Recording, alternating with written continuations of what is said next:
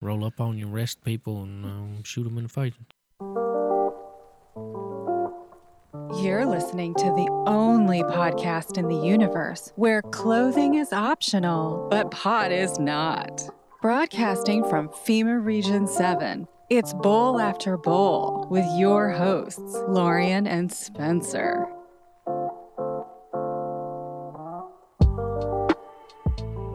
Lor- Lor- Laurien and Spencer. Dame DeLorean, Sir Spencer Wolf of Kansas City. It is on, folks. It is on. It is on.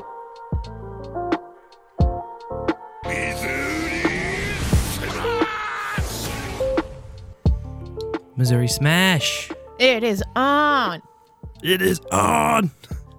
Episode 56 of Bowl After Bowl. Damn, that was a terrible Jones. That's all right. I didn't have time to mentally prepare. I just dove right into it. It happens to the best of us. 1229, 2020. Yes. December 29th. This is our last bowl of the year. The last one, the last bowl of the year. Can you believe it? Yeah. Yeah. This It was a long has- year. It's been a long year and a quick year. And a quick year, yeah. In many ways. It's kind of hard to wrap your mind around all of it. Yeah, Time. It's a tricky subject. Yes. Well, we did have uh, a little Christmas celebration since uh, the last bowl was packed. That was a nice one. It was really nice. We spent the holidays with your dad. Yep. Pop, as the kids know him.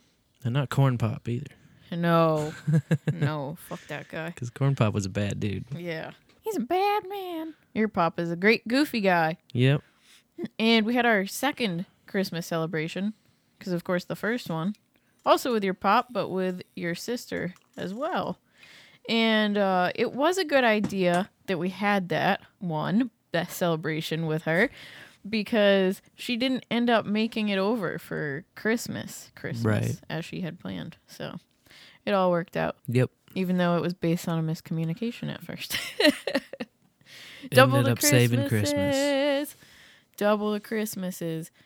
Um, Rayla, our three-year-old, did get exactly what she wanted from Santa Claus, which was the Mighty Pups game. Mighty Pups game. Santa came through for her, Yes. and um, she tried playing it yesterday for the first time, and it's her first time like holding a PlayStation 4 controller, and she was getting really frustrated trying to use the joystick and push like the buttons at the same time. And she always wants to be like, "Oh, it says uh, press the blue cross," which is annoying. It's a blue X clearly. But anyway, she's like, "Is this it?" Every time I'm like, "Yes, you know what the X, the triangle, the circle, you know your shapes. Just push it. You're okay." And she got really frustrated. And she ended up just like putting the controller down. She's like, I hate this. I just hate this. so dad helped her out a little bit. Yes. Um, but then you told her, you know, you got to keep trying. yeah. You'll get better at it. You'll Keep figure trying. it out. But I was kind of Hate gaming for as long as you can. yeah, seriously. I was glad she spent less than an hour playing it because I was afraid she was just gonna get sucked in and every day I'd be like, I want to play my video game. Nope. No, nope, nope, nope. She hasn't even asked about it again. No, I think her favorite Christmas present was the one you and I got her, which was the train set, like a Paw Patrol train set, Yeah. which that is pretty good, cool. That was a good find. Yeah, so we were Oh, frugal us. We were at a um, clearance thrift store. There's a local chain of thrift stores here called Hillcrest. And then they have a clearance outlet where like they send all the stuff that doesn't sell in their normal shops, I guess.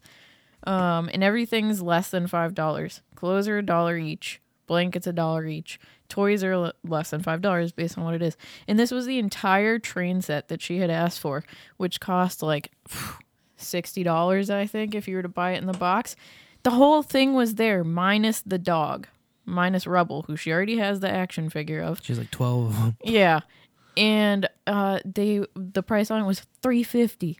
So like you snuck it past her in the store Yep. and brought it to me and I was like, "Oh, I could not believe my eyes." So we got that and it was a great surprise for her. And Athena can play with it too, our almost 2-year-old. Yeah, it even runs. Yeah. And she can fit all her dogs on the little cart that the train pulls. and It's pretty cool. So I'm glad that she's way more into using her imagination than video gaming. Yeah, that was the good. value of the year for sure. For sure. For sure. Oh, your dad made me finally watch It's a Wonderful Life, Yeah. which I have avoided for 27 years of my life. I've only seen bits and pieces of it. Uh, my family growing up, it wasn't part of like the Christmas ritual. Just like uh, Christmas Story. I didn't see that in full until I started celebrating with your family out here. Yeah, it's another one in the rotation. Yeah. And man, I was really glad to see It's a Wonderful Life because uh there's a song in it. There's a song in it. Buffalo woman, won't you come out tonight? Buffalo Gal. Buffalo gal, won't you come out tonight? Yeah. And you would sing that when you were playing Red Dead Redemption after you got the uh some like epic Yeah, the- bison or buffalo hat. legendary uh, bison. Yeah. You would make uh Arthur outfit. you'd make Arthur uh, gavort around in a circle, and you would sing that out loud, and Mhm. it would always make me laugh. But I always thought you just made that song up. and then I saw, we saw that movie, and I just looked at you with the big eyes. I was like, "It's a real It's song." like the oldest song ever. yeah. Well, now I know. Hey, you learn new things every day. Yeah. And oh, what a great movie! I cried my eyes out. Um, like the part that got me the most. I mean, I also I think it's like a beautiful lesson, especially in these trying times, of like your life has meaning and you're meant to be here and yada yada, all that normal stuff that we all know. We all know, you know.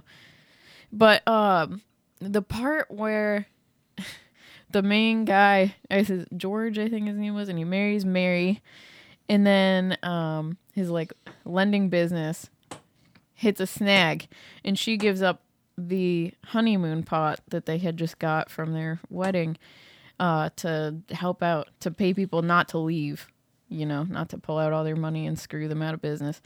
Um and then instead of going on their honeymoon she fixes up this old leaky ass house that she thought was super romantic and just rigs it into like honeymoon and like the chicken was cooking over the fireplace with the like turntable connected to a string that was rotating the arm that she had him on. You remember? Oh yeah. it was just wild.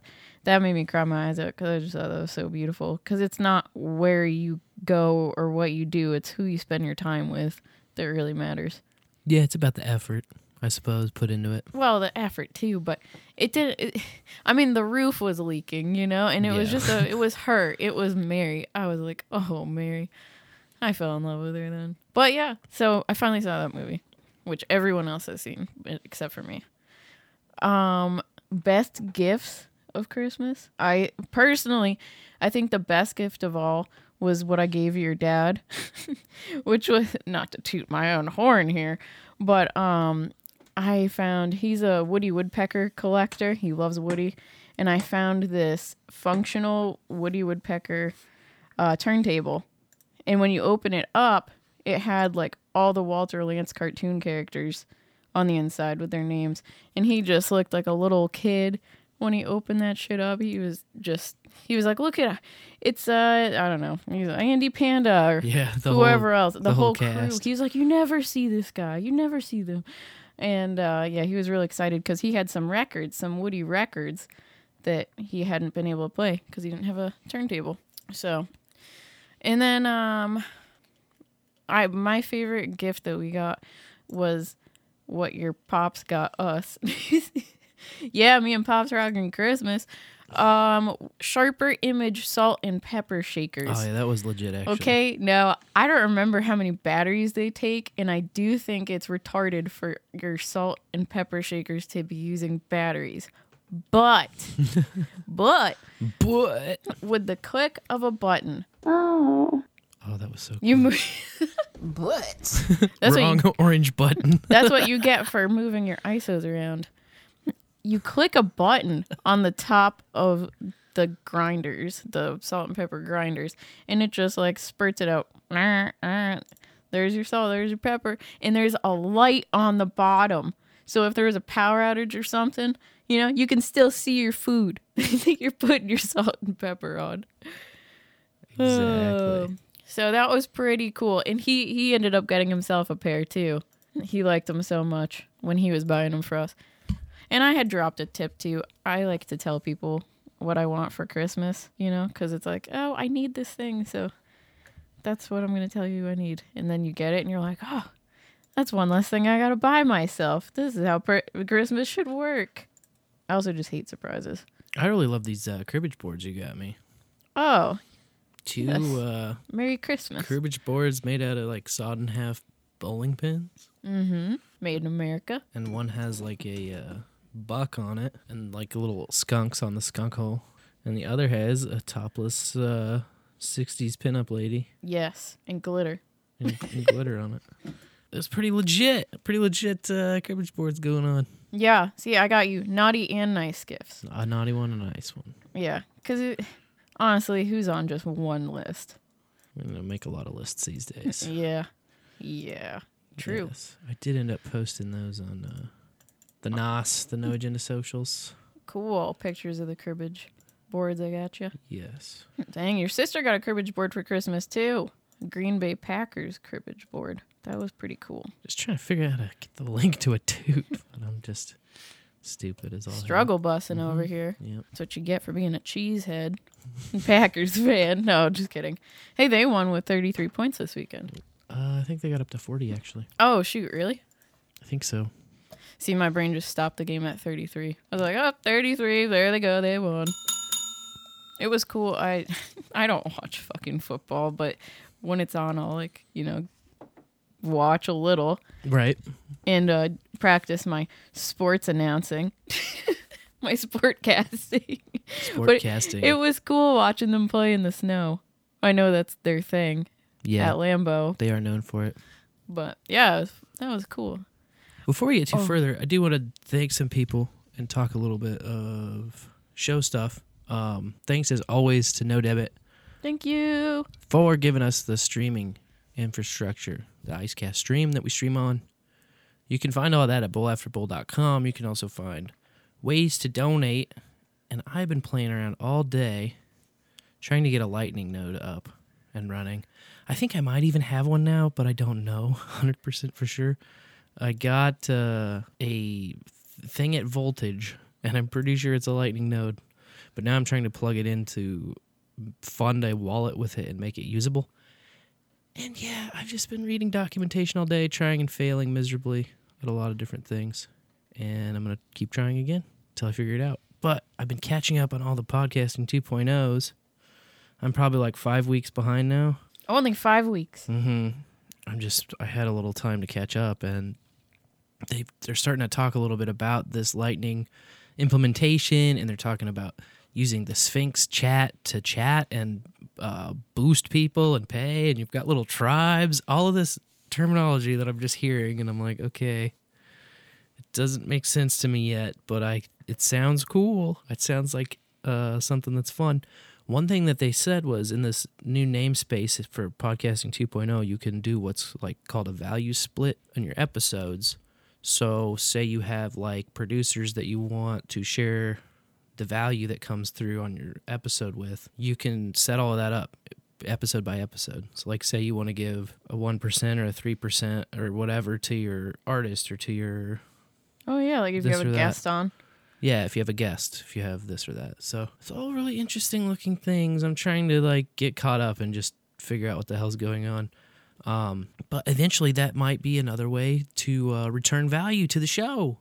If you're out there and you love the show and you listen to the show, we do the same thing that uh, No Agenda taught us, which is the value for value model. The best way to do it is just to put it out there and ask people to return what value they get out of it to you. Whether that's uh, you know helping out with clips, whether that's leaving a voicemail at 816-607-3663, uh, or otherwise contributing content.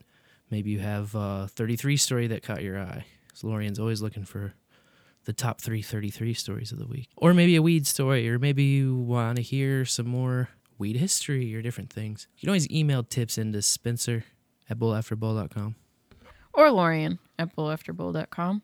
and we'll take a look at it. That's another way to contribute to the show. There's a lot of different ways to do it. It is work, I can assure you. Fletcher says, That sounds like work to set up. I dislike work. Yeah, it's some work and it's some frustrating. Um, for me, I'm not really that well versed, even though I can figure stuff out. Like, it takes me five or six times and a lot of like headache and frustration. And sometimes I got to step away and then come back to it, which I had to do today. Um, I'd even been uh, messaging back and forth with Dave Jones about trying to get this thing set up, and uh, I'm just trying, you know, one step at a time, baby, one step at a time. So keep your eyes peeled for that. In the new year, we'll have more of that going on, and hopefully, once I get that figured out, I can like write or explain an easiest way to do it because that's not out there. Even though there's guys like doing it and using it, there's still just no real like here's A, then B, then C that you need to do. Just like in an easy follow along thing. Um, but anyway, like we said, one step at a time. Maybe we can figure that out all together All right. as a Stony community. Uh, we do have a BitPay, a BTC Pay server if you want to contribute Bitcoin to the show. We also have a PayPal if you want to contribute uh, dollars and cents to the show. And those are always credited uh, as our producers at the beginning of each show. And those are always appreciated. So there's all different ways you can contribute. We also have a topic every week that we talk about. The first time I ever fill in the blank, we pick a lot of different things. Last week we talked about the first time that we ever heard the No Agenda show, and wouldn't you know, my dumbass skips a voicemail. And uh, I did want to do a make good on the voicemail that we missed from our favorite, one of our favorite bowlers, Mr. Fletcher.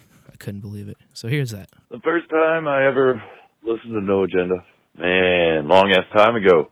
Uh, shit, this, I feel like it was in the late 100s. Oof. Oh, Maybe, yeah, yeah, it was late 100s. Uh, a guy I worked with, um, we were at work bitching about politics and shit. And he goes, hey man, you sound a lot like these dudes. You need to check them out. It's called No Agenda. And, uh, I've been listening ever since. So, quite a long time. and I try and, uh, help, help, uh, bring value back to those guys whenever I can. Cause they're cool as shit. Yes. Especially Adam Curry. I mean, John's no slouch, but I mean, it's Adam Curry. Come on. Yeah. Yes, beautiful. And apologies for missing that on the last show. Hopefully, I don't miss any awesome voicemails from tonight. They're already starting to roll in. And uh, if you want to leave us a voicemail, it's pretty easy to do. Just uh, Call 816 607 3663 and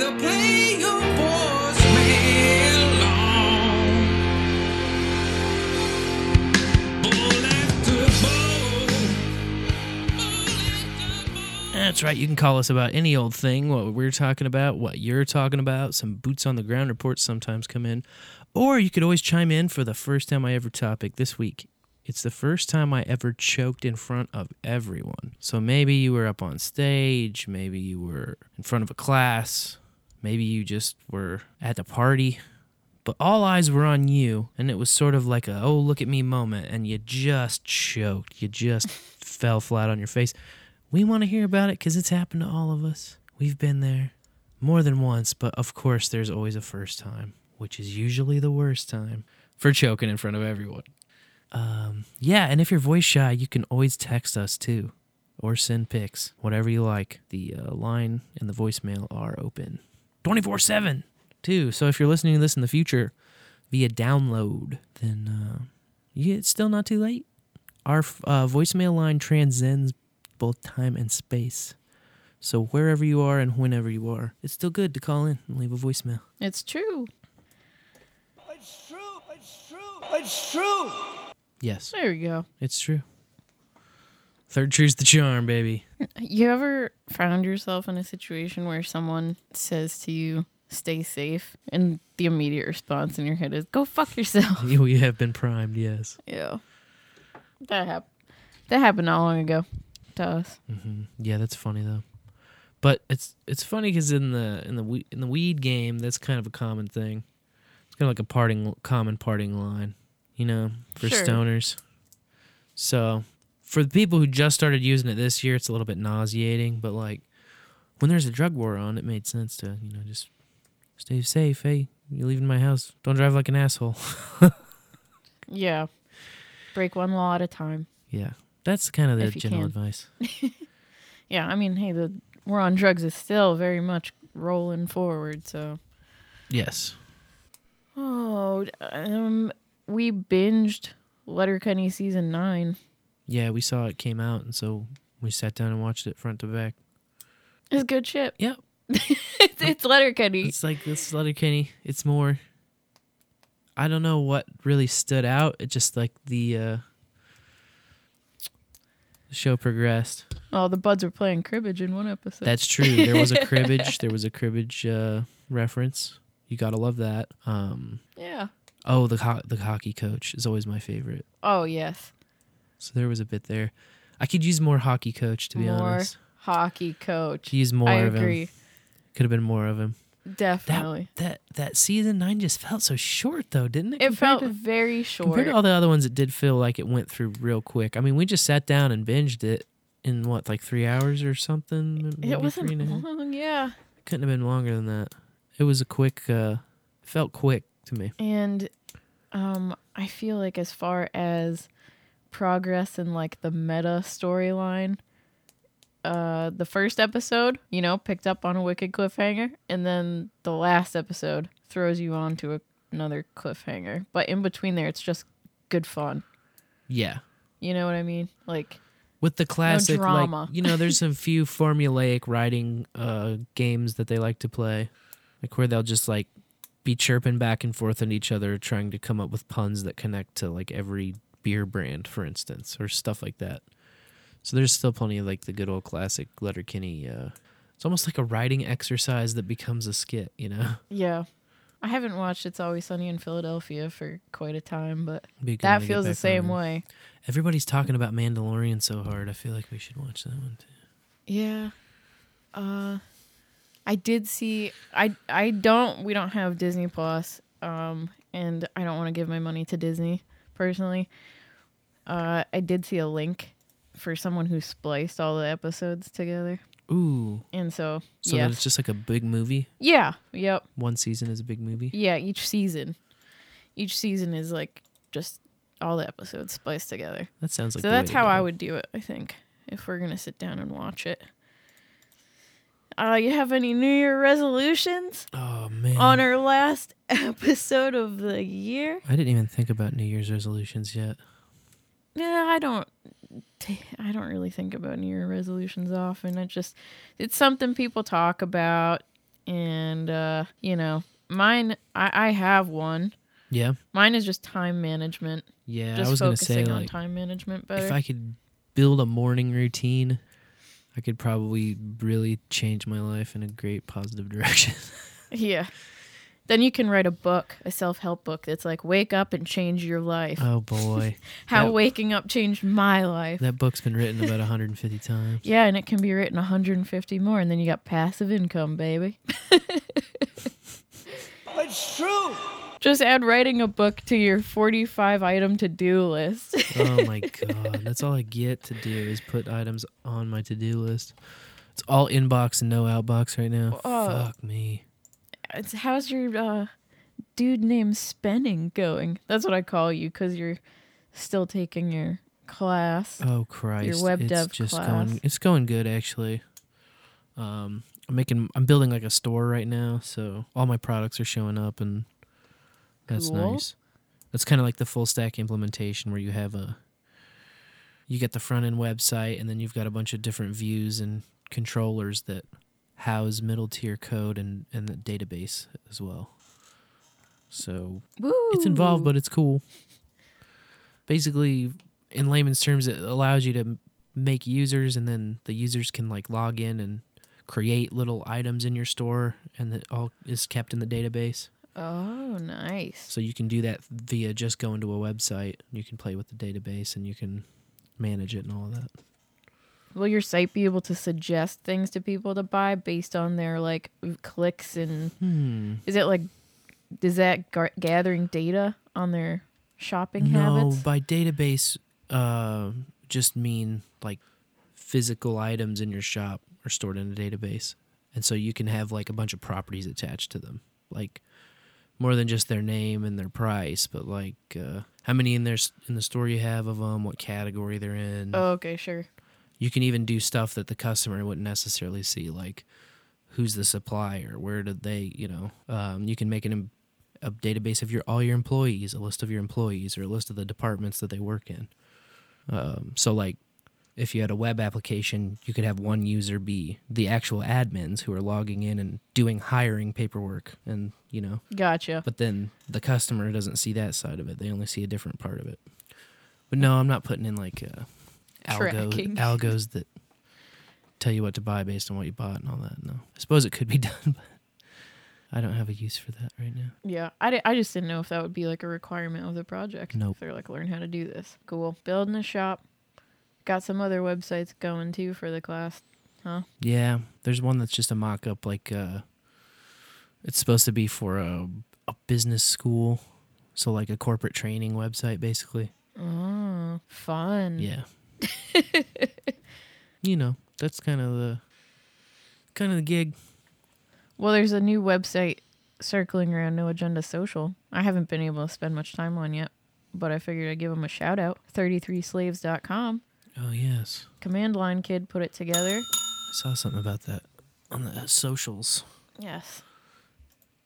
I know you can contribute your own articles, post your own uh, ads on there if you so choose. Yes, it's like a drudge, but for us.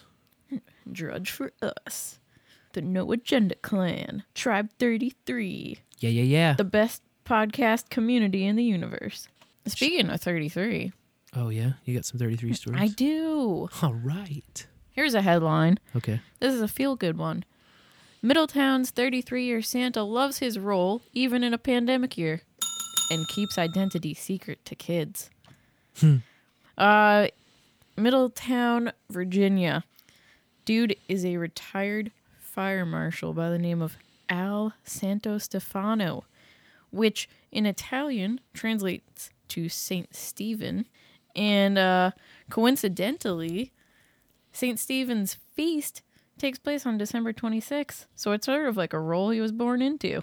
Hmm. It just fits. And he said his um his most common question from kids is which reindeer is Santa's favorite?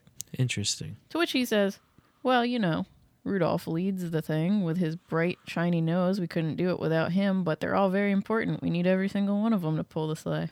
A And, uh, diplomatic answer. a very diplomatic answer. I thought it was interesting because the article shared some of his common answers to kids with like common questions. And they talk, of people had asked him about how he makes the naughty and nice list and yada yada. And he defers to Mrs. Claus. He's like, oh, Mrs. Claus runs all that. Oh, nice. I was just like, that's a slick answer. Or if they're like, how many elves work in your workshop? He says, oh, I don't know. Mrs. Claus does all the hiring and handles all the paperwork. Uh, I thought that was funny. He was Santa again this year, despite the pandemic. Uh, and pandemic, you know, yeah. the Rona, the fear the meme cough. meme the coof. And uh, this year though, he couldn't have kids sitting on his lap. Um, but some artists lent them a sleigh that they created, so he could sit in the front of the sleigh, and then people could take a picture like behind him. And Not like bad. basically, it looked like a cart that the sleigh was pulling. But stupidly, okay, there's like way more than six feet between where he's sitting and where the people sit. These fucking idiots still put a piece of plexiglass between Santa and the kids. Just ridiculous. It's so stupid. This whole thing has been totally alarming, man. it's just not even really like the disease aspect of it, but the reaction, the cultural response to it. yes. The submission more than anything. Fucking wild, man. Um, Denmark, this is from The Wire, Reuters. Denmark f- finds 33 cases of new coronavirus variant, which we've, you know, started hearing about. Oh, right, the new one. The new one There's 33 of them. spreading rapidly in England. Yeah, 33 cases. No, I definitely am They- on board. They tested like 7,000 people who were sick and found 33 of them. But that's the headline. That's the number they needed to get course, the headline, you know? it is. And um, they didn't. provide any information on the patients, like if they were from England or had traveled or anything. But oh well, it was kind of a. I mean, really, the headline is the whole article. 33 cases of new variant. Be scared, slave. It's I'm like, scared. okay.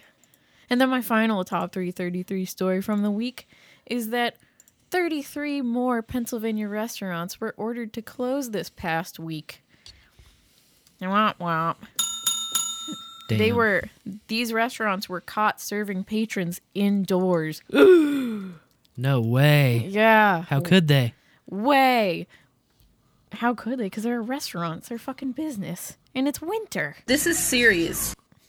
They completed 381 inspections, though. What the f- yeah. I'm just trying to narc on all these businesses, which are just trying to stay open and feed their families. Leave them alone, for Pete's sake. The previous week, they ordered 40 restaurants to close. Oh, so it's going down, huh? It went down, but made the big headline because 33. 33. I didn't see a headline about 40 restaurants being ordered to close. No, it's not as newsworthy, I don't think. Not nationally, that's for sure. But I had another story out of Pennsylvania about a restaurant, which was a great story.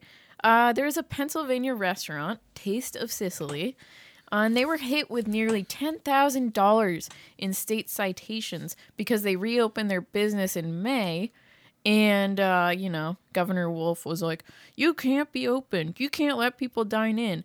They let customers sit as close as they wanted and wear masks or not wear masks. They had no social distancing requirement. They were just like, do what you want. You're our customers. So they racked up all these citations. Well, they were found not guilty. And Tight. apparently, the governor and the Department of Health's orders cannot be punished under Pennsylvania's criminal law. So if any business owner of these uh 33 restaurants that were ordered to close just happens to be listening to the bowl tonight or any day in the future, fuck that shit. Don't Yeah, fight close. back. Fight back. Fight back and then win in court. Because you're gonna win. Exactly. Tell them motherfuckers. yeah, yeah, tell them that. you fucks. You fucks. Speaking of fucks, you remember we brought a story about um, the only place over on the Kansas side that's defying the mask order. Yeah. Um, we're going to be doing a meetup there, so keep an eye on noagendameetups.com. And the next Casey meetup's going to be there. I haven't done the event for it yet, but we did pick a date. It's going to be the 16th Okay. of January. January 16th, So this is Don f- Cholitos. Don Cholitos. This is the first time actually putting it out there. Um, So it's not on the No Agenda Meetups website. it's not there yet. Excuse Okay. me. It's Friday. We're doing it on a Friday the 15th. Friday the 15th. That's right, because the 16th, we find out the gender of our baby. That's right. It'll be the day before that. But we wanted Cool. to do it on a Friday because then C Mike can come. Woohoo, Sir C. Mike. So he'll be there. And man, I thought this might have been able to be the uh, first one Fugazoto would be able to make it, but he got delayed yet again I know. because of this new Coof strain. So. Ridiculous. uh, you know who else is the Coof? It's Griffey's family. Oh, yeah. So we wanted to send health karma his way. Um, his whole family got it, so it was all locked down. Rona, and he's a minority in the in the sane department. I believe in his uh, neck of the uh, Kent too. So you know, here is your uh, bong rip, your get well bong rip.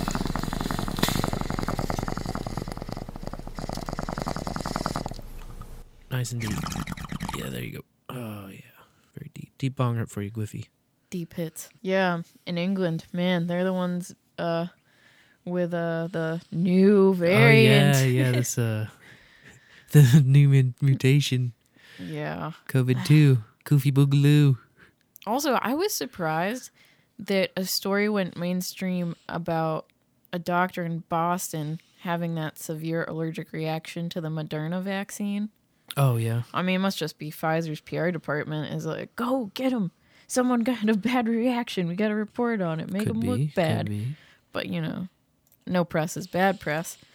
Uh, apparently, the guy had a shellfish allergy and uh, had to use his own EpiPen after he started having this reaction to the vaccine. Damn. So No bueno. No bueno. No bueno at all, man. Yeah. Don't poke me. That's how I feel about it. Don't even suggest the poke. Then we'll be fine. Yeah, it's just not an option. No. Just not gonna happen. Did you see Biden's 33 year old niece got no jail time for a DUI? I did see that actually. Yeah. the New York Post wrote up about it, and then they started like digging in. They're like, oh, and she actually just never gets jail time because uh, she also like spent hundred and ten thousand dollars on a stolen credit card, and she also assaulted an officer who was called after a dispute with her roommate. Must be fucking nice. Must be fucking nice. Must be fucking nice. Must be fucking nice, man. Get away with everything. Yeah, but you know what is fucking nice? What? Donald Trump is 2020's most admired man. I saw that too. We are a hot country. a hot country. Gallup asked 1,018 adults what living man they admire most. Trump came in with 18%. Behind him, Obama with 15%. Once it was reluctantly aroused. It was hard to get it aroused, and it is hard to get it aroused, but we got it aroused. And then uh, third place is uh, the man who allegedly got more votes than any other man ever, Oh yeah. Bo Biden. Nobody believes I was able to do it. Hmm. So That's funny. a ridiculous 3% opted for Fauci. I saw that too. it reminded me of that bumper sticker I mentioned on the last show. Mm-hmm. Fauci for president. We just honked and laughed. and you're dumb. And you're dumb.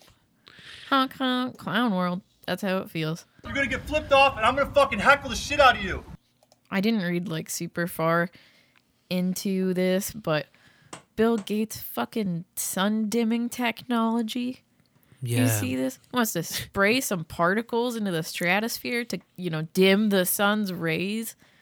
Like what? I'd like to spray some particles in his stratosphere. Oh shit! Don't touch my. Don't touch the stratosphere. I know you're half retarded. Everything's been fine century after century. The sun is uh, very important. Leave stratosphere alone. Seriously. It's fucking embarrassing. Um, oh, moving li- right along here.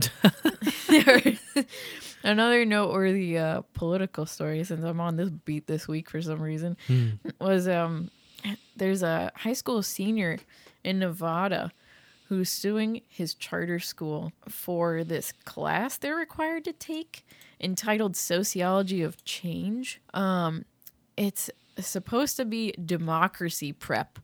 So it's like they're pretending that they're teaching kids about how the republic runs, I guess. Um, and what it is is critical race theory. So he's mixed. He's um his mom is black and his late father was white. Um, and he talks about just like feeling incredibly discriminated towards because he was asked to identify with an oppressive group and then like if if he couldn't basically admit that you're an oppressor. So because he's half white, he's an oppressor, you know? It's just Huh. So he was like, "Fuck this." And I thought you could lean on the half black part though. he doesn't pass the paper bag test, baby. He's Hmm. light-skinned. He has green eyes and light hair. See, that's why the whole race thing falls apart. The whole race thing falls apart because There's just too many. Uh, We're all it's- it's a- American. It's a spectrum. or fuck, I don't care what country the- you're from, but we're all human. I don't look at the color of your skin to decide anything about you. It's the way you act. It's what you show me and how you treat me. Well, that's the world that the left wants to inhabit. Is the one where you're judged by your outward appearance and your proclaimed identity, Makes you sick. rather than by like what you've done and what you you know your actions. Yeah, exactly. But man, he took all he took some pictures of like the PowerPoints that were being presented and um the funniest part is like the teacher she has a slide where she has like filled out everything that they want them to answer towards like nailing down their identity. So it's just race, gender, socioeconomic status, sexual orientation, disabilities, religion, age, language. And for sexual orientation, she has herself listed as bisexual, which puts her in both privilege and oppressive classes. And then for disabilities, she wrote mental health with an asterisk. And uh, they they blurred out whatever the asterisk was, which is unfortunate. Uh, and she has both privilege and oppressive. And I just was like, man, if your teacher is admitting to having a mental health problem, they probably shouldn't be a teacher, right? Like, get over that shit and teach other people. I don't know. They consider depression like a mental health issue, and I think it's uh, pretty human Yeah. to feel depressed at times.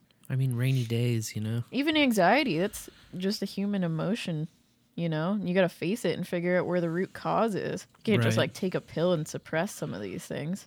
Right. Or experiencing it even like even like on a regular basis isn't necessarily a sign that you're you have some kind of disease or illness, you know. Yeah. At the very least it might be like a sign that you need to figure something out. But she got a slide with the a SpongeBob meme where he's got his hands up in the rainbow between them and it says Yeah. reverse racism doesn't exist. One of my favorite fucking docking points from the left. Yeah. You can't be racist if you're black. Did you know that? Well, it's morphed, you know. I mean, to me, yes, reverse racism doesn't exist because it's all just racism. Exactly. Like, if you're going to be racist against any group, I don't care what the group is, that's racist. But they want to make a different, you know, set of reality. I was scrolling by, and I can't remember where, but I saw the perfect chart of like the conflicting beliefs that liberals hold that are just like that. Oh, nice. Yeah. Well, the left always eats its own, you know. Yeah. They can't like Well, their uh, stringent rules are like incompatible with their other stringent rules, so that's why they're constantly eating their own. You know. Exactly. Exactly. But man, it's like this is a state funded school. Like these are people's taxpayer money being spent on this kind of brainwashing. It's not education at all. It's just like emotional manipulation. Yeah, it's getting out of control. And if anything, it's it's racism. It's like they're trying to teach these kids racism. They want people to feel good or bad based on the color of their skin. That's messed yeah, up. Yeah, it's fucking wild. I mean, I feel like the co- the education process that we grew up with throughout the '90s and early aughts was pretty worthless, honestly, but not so. I don't know what the word I'm looking for is like subversive. It didn't feel like outwardly subversive like nowadays curriculum is. Agreed. It's wild how much it's changed in just like 15 years or so since I've been through school. 10 to 15. I mean, college is going to be a different story. College is like you show up to college and it's Marxist Central for sure. Yeah. And that was true when I was there, but that's been true for decades. But we're talking high school. But like high school and middle schools and shit, no.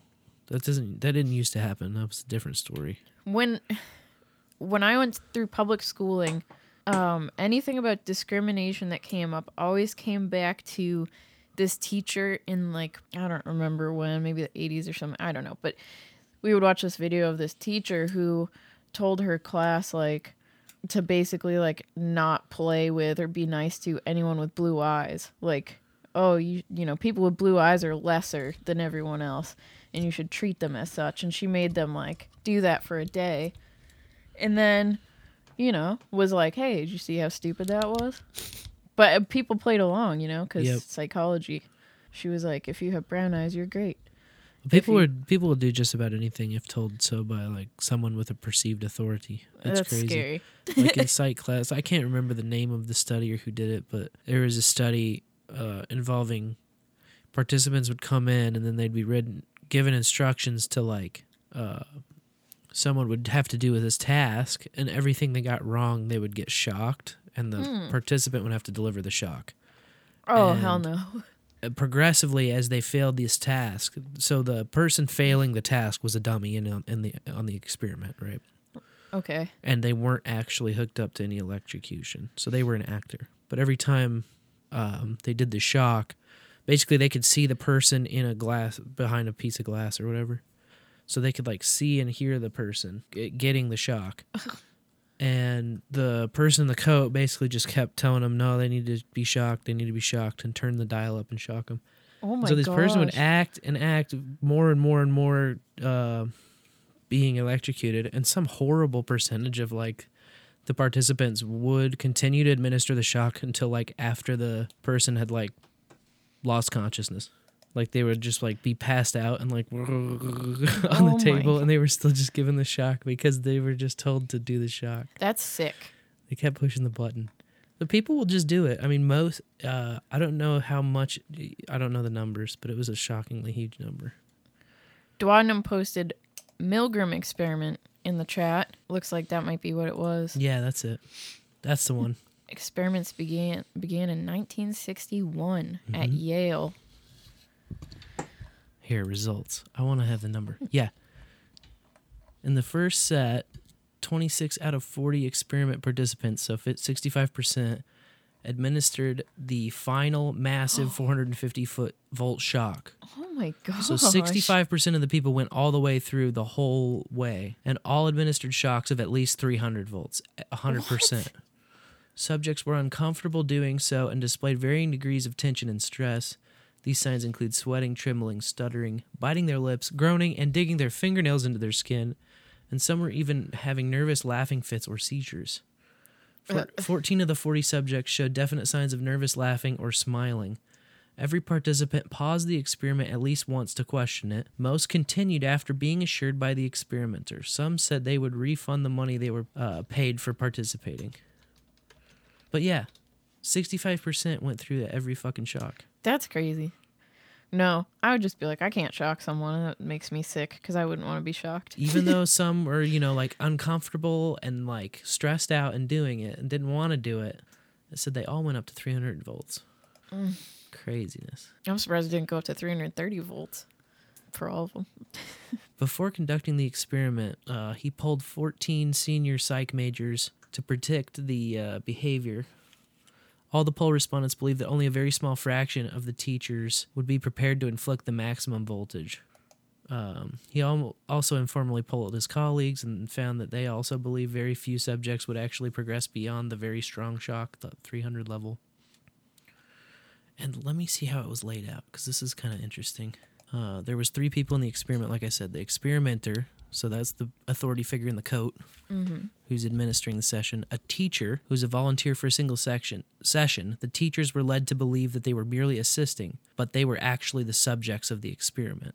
And then the learner, who was an actually an actor and a confederate of the experimenter, who pretended to be the volunteer. So the actual subject were the teachers, but the teachers were told that they this exper- uh, that this learner was the subject, the patsy, the actor. The subject and the actor arrive at the session together. Experimenter told them that they were taking part in a scientific study of memory and learning to see what the effect of punishment is on a subject's ability to memorize the content. Uh, also, he always clarified that the payment for their participation in the ex- experiment was secured regardless of its development. So the subject and actor drew slips of paper to determine their roles. Unknown to the subject, both slips said teacher. So Yeah. the actor would always claim to have drawn the slip that read learner, thus guaranteeing that the subject would always be the teacher. So they never knew, you know, they thought it was random. Next, the teacher and learner were taken into adjacent rooms where the learner is strapped to what appeared to be an electric chair, and the experimenter, dressed in a lab coat in order to appear to have more authority, told the participants that this was to ensure the learner would not escape. In later variations of the experiment, the Confederate would eventually plead for mercy and yelled that he had a heart condition. So they Oh. like tried to amp it up to see how that would change the uh, the statistics, you know. Jeez. At some point prior to the actual test, the teacher was given a sample electric shock from the electrico electroshock generator in order to experience firsthand what the shock that the learner would supposedly receive would feel like. Uh, then they were separated so that they communicate, but they could not see each other. Okay, so they could Oh. only it was only audio. The teacher was then given a list of word pairs that he was to teach the learner. The teacher began by reading the list of word pairs to the learner. The teacher would then read the first word uh, of each pair and read four possible answers, and the learner would need to press a button to indicate his response. And if the answer was wrong, the teacher was supposed to shock the learner, with the voltage increasing 15 volts at a time for every wrong answer. If you get a right answer, they would just read the next word pair, and the voltage ranged from 15 to 450. The shock generator included verbal markings that vary from slight shock to danger severe shock. Uh, and the subjects believed that f- for every wrong answer, the learner was receiving actual shocks, when in reality, there were no shocks. Uh, if at any time the teacher indicated a desire to halt the experiment, the experimenter was instructed to give specific verbal prods. The prods were in this order one, please continue, or please go on. Two, the experiment requires that you continue. Three, it is absolutely essential that you continue. And four, you have no other choice. You must go on. Fuck that. They said the money was secured. So pro- the second prod can only be used if the first prod was unsuccessful, and if the subject still wished to stop after all four prods, then the experiment stopped. So basically, that was the script, and if they said no four times, then they would stop. Otherwise, the experiment uh, was halted after the subject had elicited the maximum 450 volt shock three times in succession. Oh my god. The experimenter also had prods to use if the teacher made specific comments. So, if the teacher asked whether the learner might suffer permanent physical harm, the experimenter rep- uh, would reply, Although the shocks may be painful, there is no permanent tissue damage, so please go on. If the teacher said that the learner clearly wants to stop, the experimenter would reply, whether the learner likes it or not, you must go on until he has learned all the words all the word pairs correctly, so please go on. And yeah, these people, if they're told to do it by somebody in a coat, they'll do it. Right, the prodding is all it takes. It kind of reminds me of like the false confessions that cops can get out of people, you like know? 65% went the distance, which is alarming, but all But they one- all did all 100 went past 300 volts, starting at 15. No, that's wild. It's just incredible. And uh, you know, you see in that that's that's what who you trust when you go to a fucking grocery store, the general public. Like that's Mhm. what that's what they'll do in an experiment with strangers. You know, that's what you'll do with a stranger if somebody in a suit is telling you it's okay, or telling you you must, telling you that's the rule. Yeah. It's fucking nuts, dude. People are just like programmable robots. Yeah, we've seen that with the coof. The coof madness. Coofer madness. well, I wanted to circle back to a story I had brought up a couple episodes ago, which is the execution of Lisa Montgomery, uh, who, as a reminder, murdered a Missouri woman in 2004 who was pregnant and cut open her stomach, removed the baby, and pretended it was her own for a day until she got caught. So, her execution date is now on hold after her lawyers were seeking clemency for her, saying that she's mentally ill and she has brain damage from childhood trauma and abuse. Um, the Justice Department rescheduled it for January 12th, but the district court fought back and said, no, um, the government cannot set an execution date while there's a stay of execution in place because her lawyers conveniently came down with the coronavirus when this whole debate started. And so there's a stay of execution in place since they couldn't work because they were sick. So they keep fighting for her to push it into Biden's term as if he's going to be the next president, as if he's going to immediately say, no death penalty. You are pardoned, my child. um, that's like the hope. But it's just crazy. Like, just it's more like a. Well, I think that like under the Biden admin, they're just not going to do federal executions. Probably like under the Obama. Yeah, like And where they just don't just do them. Sit around on death row forever. Exactly. Trump was the first one to start doing them again, if I'm correct. Yeah, it- Start taking care of the list. I think I they did the first one in like twelve years or something. It's crazy. It's just so so much taxpayer money to be like, okay, you are sentenced to death, and then it's like thirty years later, still Uh-huh. sitting around waiting to die. That sucks too. What a way to exist. I don't know. I mean, if you're mentally ill and incapable of taking care of yourself at the same time, it's it's like using jail in place of a hospital, like an insane asylum or something. Now, I may be wrong. to uh to pivot into like our one of our favorite topics. Yes. Um Trump pardoned a federal marijuana prisoner. Nice. Yes, Weldon Angelos, who had served 13 years of his sentence. Um and no one really talked about it. He actually pardoned more than just him. He pardoned quite a few convicted um people who were convicted of weed and other drug charges, but they were all overlooked because he also pardoned Roger Stone and Paul Manafort this week, Right. which is of course what the national media is going to talk about. But um yeah, you know, that's cool. Getting nonviolent offenders out of prison Yeah, and that's always a expunging them good so they can uh, good move. pick up their life again, you know, start over. Yeah, he had a whole slew of people who got presidential pardons. Alfred Lee Crum was like wild one. President Trump granted Alfred Lee Crum a full pardon. Mr. Crum, who is now 89, pled guilty in 1952 at the age of 19 to helping his wife's uncle illegally distill moonshine in Oklahoma.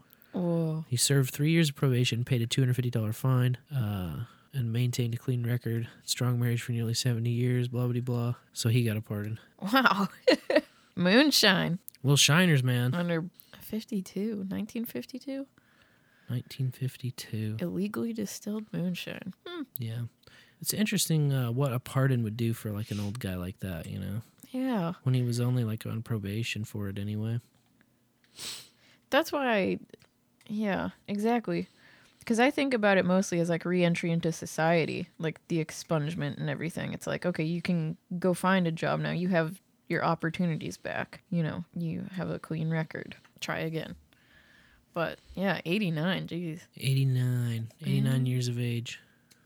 Oh, that reminds me. Um, just like, um, you know, every year a lot of people die, but my piano teacher passed on Christmas Day, which was kind of a bummer. She was 90, and she was, and she needed to get her pacemaker changed out, but when she went to the hospital, they wanted to um wait for some reason they were like we're afraid that you're going to come down with the virus. And then guess what happened while she was in the hospital? She came down with the virus.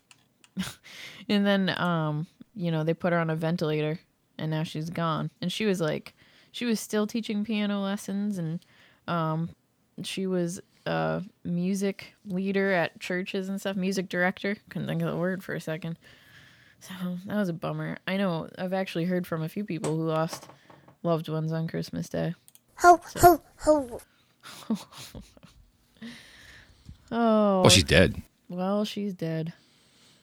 My la- the last time I saw her was Rayla's second birthday party when we visited Massachusetts, and my family all got together, and she was there, and, and she was um, how to put it politely, um, she was very like commanding of the space. You know, it's like she wants to run everything. He was and, like, bossing everybody around. bossy yeah but that's definitely her personality so yeah it was weird yeah she was hospitalized for like um jeez i guess it was like two weeks they just kept her there i think they may have moved her to like a rehabilitation facility while they were waiting i'm not sure what they were waiting for like she maybe she had a slight fever or something but it's like man the lady's pacemaker is messing up you gotta get that fixed And they just wouldn't do it. need your ticker. No, they wouldn't do it because they suspected she was gonna come down with the virus, and then she did. It's just Wow. crazy. Yep.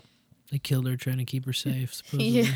Yeah. Exactly. I know. I know. Sounds about right. Sounds right, indeed. And her um memorial service is gonna be like virtual over Zoom, and I got an invite, and I'm like so uncomfortable about that. I'm like a Zoom memorial service.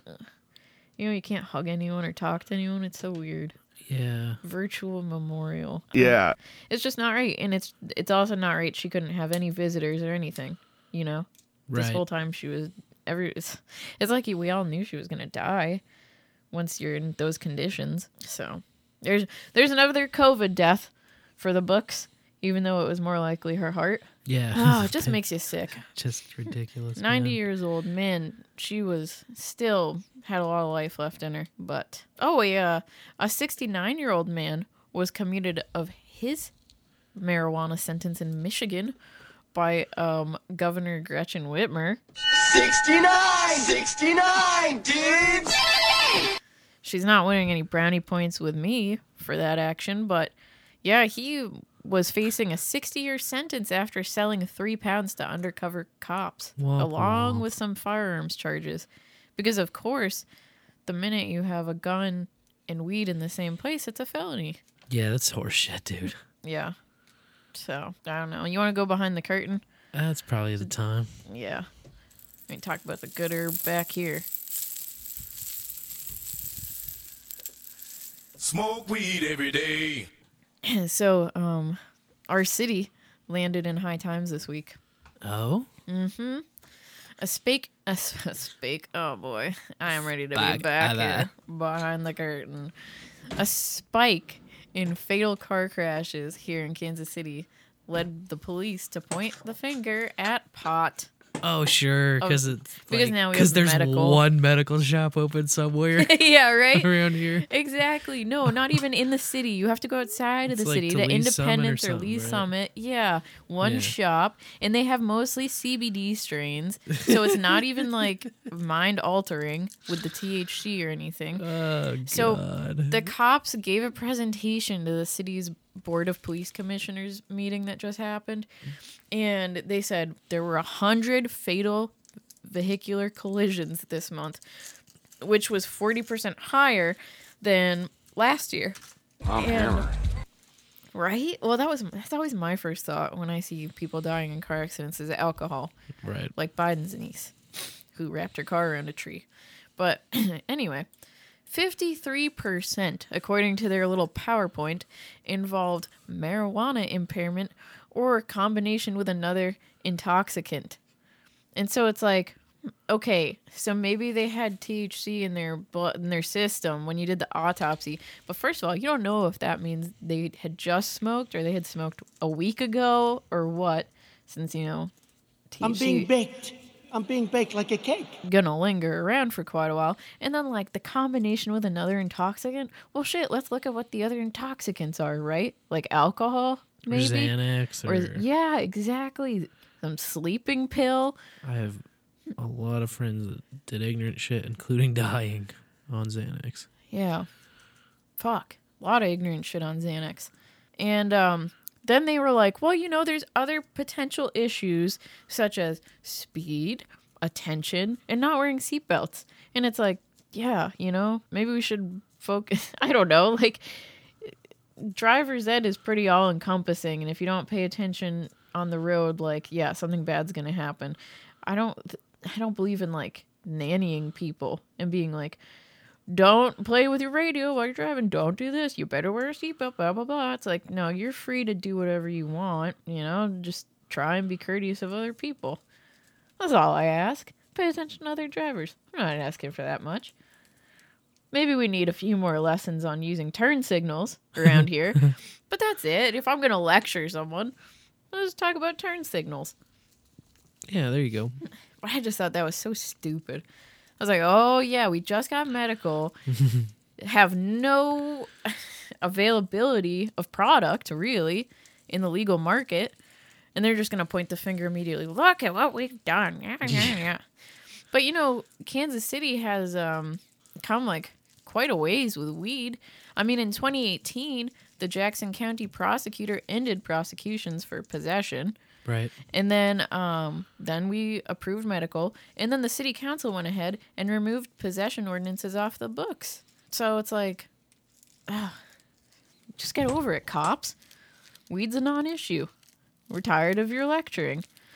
These are the idiots that said they can't tell the difference between hemp and pot and that's why hemp shouldn't be legal. You remember that shit from the Yeah. highway patrol?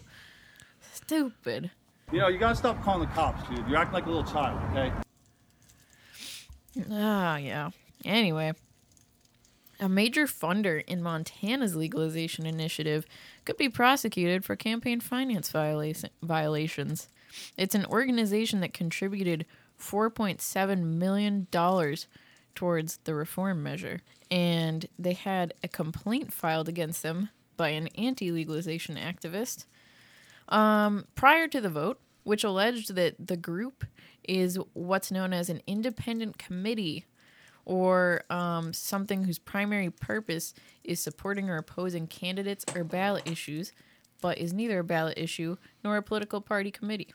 And so, if they are found to be an independent committee, they'll have to disclose all the information about where their funds came from. And um, yeah, so they're trying to figure out in court if the group exists, mainly to influence elections, basically. Hmm. They're, uh, the formal referral for prosecution was filed yesterday, Monday. Easy there. Oh, that was wild. Um, this coffee mug that Eleanor, my piano teacher who just passed, just randomly fell and it's been sitting there for every episode of Bowl After Bowl. Do do do do do do do. She's here. Well, she she's says dead. hi. oh. Yes. Yes. K through 12 students in Pennsylvania can learn about making sustainable plastic out of hemp if they so choose during the State Farm Show, which will be taking place virtually in January. It sounded kind of cool. There's like a bunch of classes that were listed when I uh, looked it up, including um, how to raise livestock, make butter, and organic farming techniques. I was like, shoot, maybe we can get our kids on that virtual uh, farm show. They can learn a thing or two. Yeah, there you go. Plus, you know, hemp. Hemp, it's what's for dinner. Hemp, it's could be what's. yeah, we've had the hemp seeds before, but shoot, you can do anything out of hemp. Just as Jack Herer suggested, the hemperor The hemperor. himself rest in power. Um, NORML came up with a list of states to watch in 2021, and I will go through them. Keep Because an eye on them. These are states that may be seeing, you know, weed in their future. The first is Kentucky. Um, the governor has urged lawmakers to pass legislation in the 2021 session to allow patients access to medical cannabis. Um, and the House actually approved a medical bill, but it never received consideration in Senate. You know how that happens. But a poll showed that 90% of Kentucky residents support regulating medical weed. So, 90%. That's a That's pretty a big crazy number, high dude. support. Pretty big number, dude. And I mean, it makes sense for the agricultural industry. Um, Virginia. The governor publicly announced his support for recreational use, and the budget that he has proposed includes funding for expungements and some funds to help establish a legal market. Um, in 2020, Virginia decriminalized possession, made a medical program legal under state law, and banned police searches on the basis of odor, which I do recall talking about on our show. We said it was a step in the right direction. But um We did say that, didn't we? yeah, I wish we said it. I know I said it. I have the button, but it's not playing anything. Ah. Oh well, we tried. We tried to get the song up. It didn't work. Maybe you have your board muted. I don't know. It's possible. I'll move on. Bowl after bowl till he's sick. Till he's sick. You tried. Sorry. I Could be know. the first time you ever choked in front of everyone. This I don't is know. the first time I've ever choked in front of everyone in the bowl, maybe. in the yeah, in the bowl. This episode. Probably this episode exactly. I was gonna say. Anyway, Rhode Island makes NORML's list of states to watch in 2021, um, because lawmakers had a hearing in November to discuss recreational use in a recreational market. Um, and the Senate President Dominick Ruggerio has instructed the chamber's majority leader to draft a legalization bill for 2021. So, could be seeing it there. Would make sense. Their neighbors you know, in Massachusetts have it. So why not? That is just a hop, skip, and a jump away too. Like you can drive into Rhode Island from Mass and not even realize it very easily. I have done it. South Carolina lawmo- law lawmakers. Oh boy, so it begins. Moke jokers. Milk jokers. Lawmakers are hoping to legalize medical in 2021 and have pre filed separate House and Senate versions of the South Carolina Compassionate Care Act, which was previously approved by a subcommittee vote in April of 2019. Subcommittees. Gotta love them. I just still don't understand, like, the purpose. It's basically just like a letter of recommendation if you get a subcommittee vote, right? Because I remember every year, like year after year from 2012 on, there would be a subcommittee that'd be like, hemp, legalize it here in Missouri. That's a great idea. And then nothing would happen, you know? It was just like, and then the, that's where I saw Highway Patrol. That's where we were. We were at the subcommittee meeting, and Highway Patrol showed up, and they're just like, "What happened? Weed, they're like the same. They look the same, and so like, how will we know? We won't. So you can't legalize We hemp, can't tell the dang okay? old hemp man Because that basically like is it. weed. It'll look like the leaves, look like the weed, man. Talking about dang old hemp man. I don't know. It's got the green leaves and the stalks. It's got stalks, you know, it like grows out of the ground. roll up on you, arrest people, and um, shoot them in the face. Uh, New York. I'm surprised New York doesn't have recreational, honestly. but Cuomo, you said uh, pressure is on after New Jersey legalized. And I guess for the past two years, he's been including legalization as part of his annual budget proposal, but it never gets support. New Mexico made the list because a legislative task force issued the recommendation to the governor, who was all for uh, full rec. And in 2019, the House actually passed a recreational bill, but it stalled in Senate. Ugh, that's the story, isn't it? the story of bills. Stalling. Stalling in the Senate. And That's a great place for it to stall if it gets out of committee at all. Yeah. And finally, Connecticut, surrounded by legal states, of course, New Jersey and Massachusetts. Um, Governor Ned Lamont, probably saying that wrong, Lamont Lamont, I don't know, but he backed legislation in 2020, which received consideration by a key legislative committee, but didn't advance. Hmm. Now, I wanted to add here Consideration. But I was surprised that Maryland didn't make NORML's list, and so I'm adding it to my personal state to watch uh, in 2021 list. Okay. Because um, they had a delegate, because they have a House of Delegates instead of a House of Representatives. So Delegate Jazz. I'm so used to saying House of Representatives, I was like delegate. Ooh, fancy.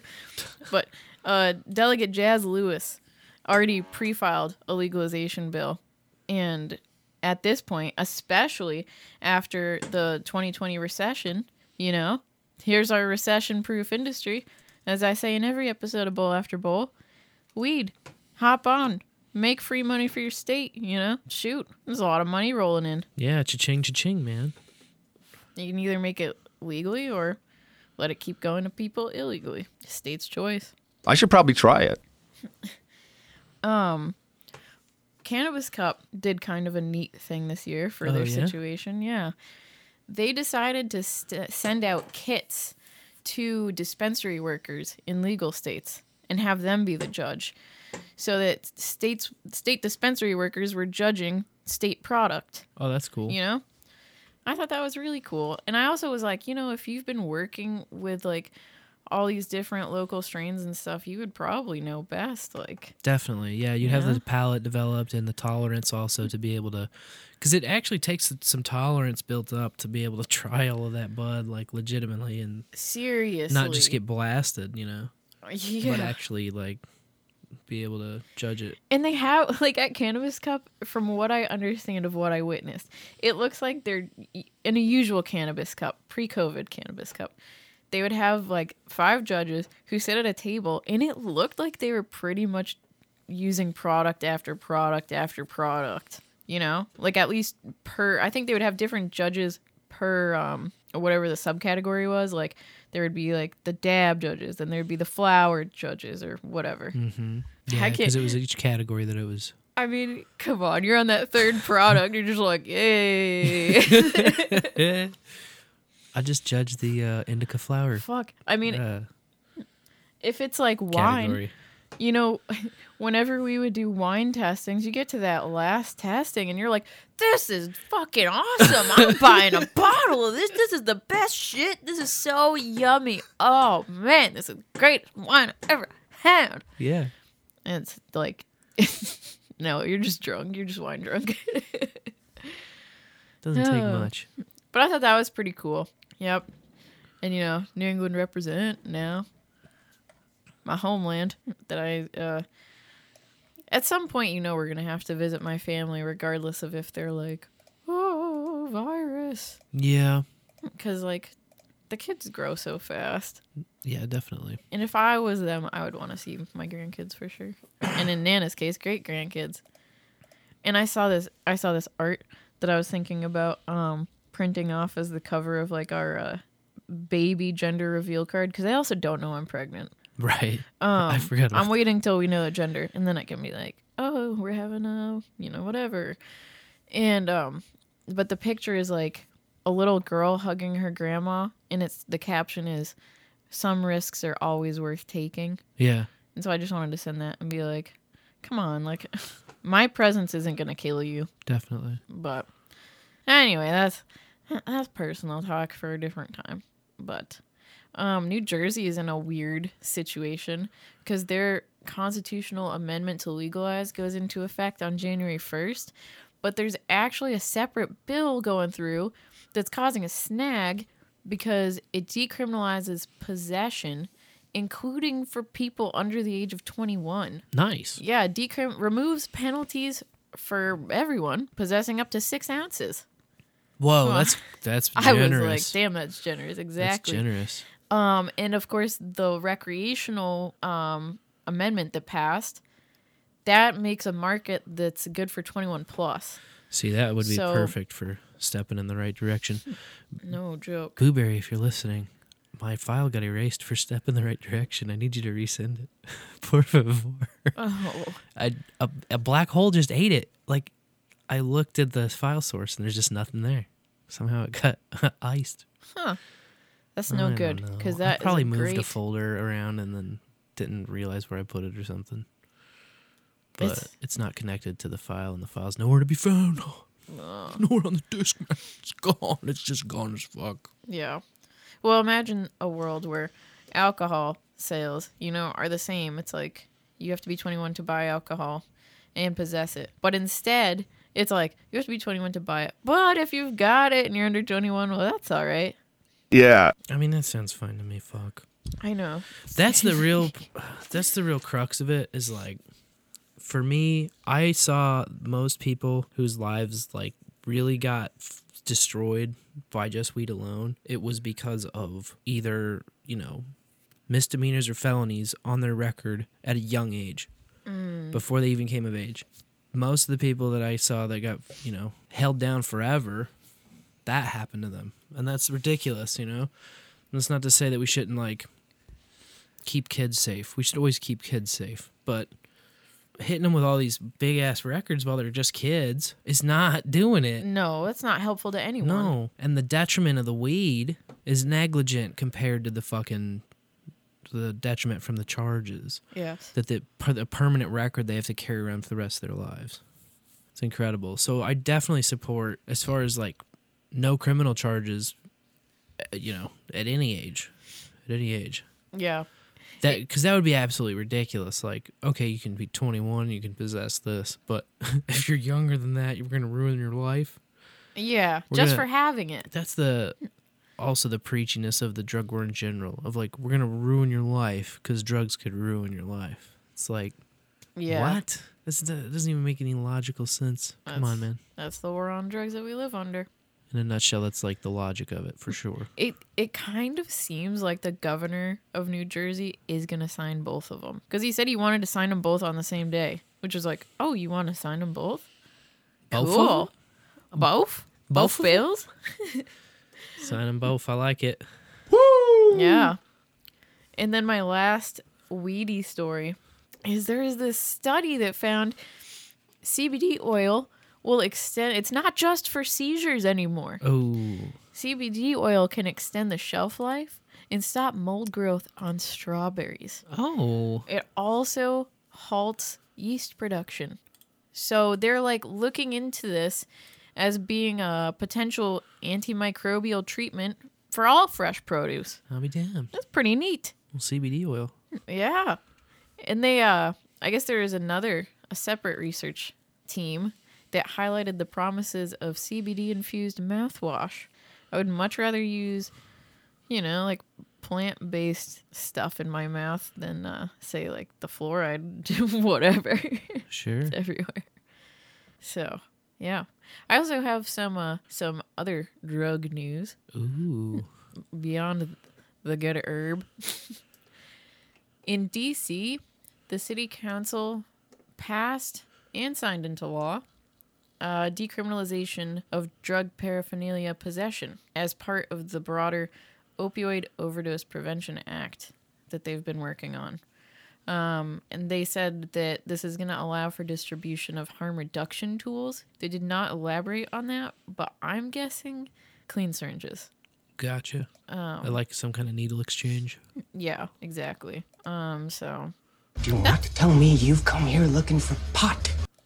this is where a step in the right direction would also work. God damn it. Booberry did post it in the chat for you. Oh, he did. Yes, he did. Boobs coming through. What a dude. What a dude. And then uh New Hampshire Supreme Court rules in favor of religious freedom to use psychedelic mushrooms. Psychedelic mushrooms. So psilocybin, cool in New Hampshire. We should really do a thing on mushrooms sometime, I guess. Heck yeah. It's a step in the right direction after all. After all, it's a step in the right direction. It's a step in the right direction after all. Yeah. And you know, Canada also, the health minister said that um, healthcare professionals, a handful of them, will be able to legally use mushrooms. Nice. So, yeah. Good for them. Yeah, Canada with your legal weed, your legal mushrooms. You got the weed, you got the boom booms. You don't need nothing else. yeah, well, you know, you don't need nothing. What are you talking about? Weeded boomers, weeded boomers. It's a great start. It's a step in the right direction, but come on, there's a some other plant based things that should definitely be fine and good. I mean, seriously, if it comes from a plant, it should be fine and good. You want the nose beers? The booger sugar? The chingy? The cola? Take uh, opium, for example. Oh, it's fine if you put a bunch of freaking research chemicals into it and make it a, you know, heroin, but pull a little sticky icky out of the flower and oh no, that's that's bad. You can't do that. Oh, this is kind of interesting, but all right, I'm pretty high. Yes. Opium should be on the table for sure. Yeah, you know, just Come a on. suggestion. Instead, they make it into this gross, fucking, deadly ass shit all the time. The heron, The as our fent- friend and called the fentanyl. the fentanyl. That shit is crazy. That shit is offensive. I um I do have a You've fentanyl got this- experience. you've got opium, like tar plant squeezed opium, and then you've got fentanyl. Oh my god.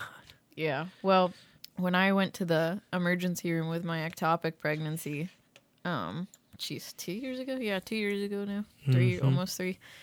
That's what they gave me, like last minute, after hours of like writhing about on the hospital bed, like the worst pain I've ever experienced, far beyond any discomfort of childbirth. This ectopic pregnancy was. and I was just I was sweating. I was pale. I was like ready to put a bullet in my head. I was in so much pain. Like before we left the house to go to the hospital, I remember crawling downstairs to you and being like, "You need to take me to the hospital." And I'm, you know, I'm not a hospital person. But then the lady was like, "Well, I'm gonna give you something for your pain," and I was like, "What? What? What?" And she was like, "Well, I'm gonna give you fentanyl," and I was like, "Well, I don't want fentanyl," and she was like, "Well, you really need fentanyl," and I was like, "No." I fought it for a minute, but then I was just like, well, you know, let this be an experiment. And then I was like, damn, I remember getting up. I was like, I gotta go to the bathroom. I just casually walked across the hall to the bathroom when I could not move because I was in so much pain before that. And I looked at you and I was like, this stuff's pretty good. I don't know. I haven't done a lot of different drugs. but um yeah, no. Uh uh just it's not something I'm gonna do for fun. It was Yeah. um an incredible medical intervention in that point in time. Um and uh, yeah, I'd rather take plant based shit though, for sure. You know, next time I could have just smoked a little opium at home and been fine and gotten to the hospital and been like, eh, something's really wrong, but I'm feeling pretty good. so, It's all about the cold water extraction on those uh, pharmaceutical pills. oh yeah, get all the junk out of there. Just pull the Tylenol out and then drink the rest. That's the way to do it.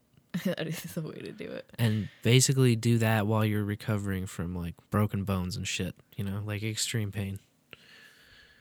And then uh, yeah, that's all the time you really you don't even need opiates, but that's that's like what they should be used for.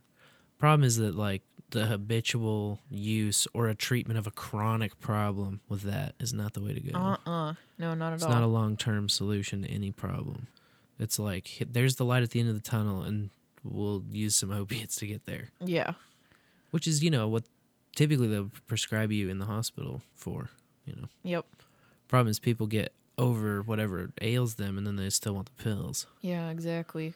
Because it's addictive. Yep.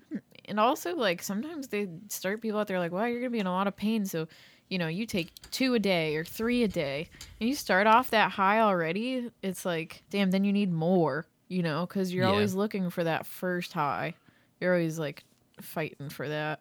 But then you're like, if you get to the point where you're taking six pills a day or something, like, geez, now you're heading into OD territory.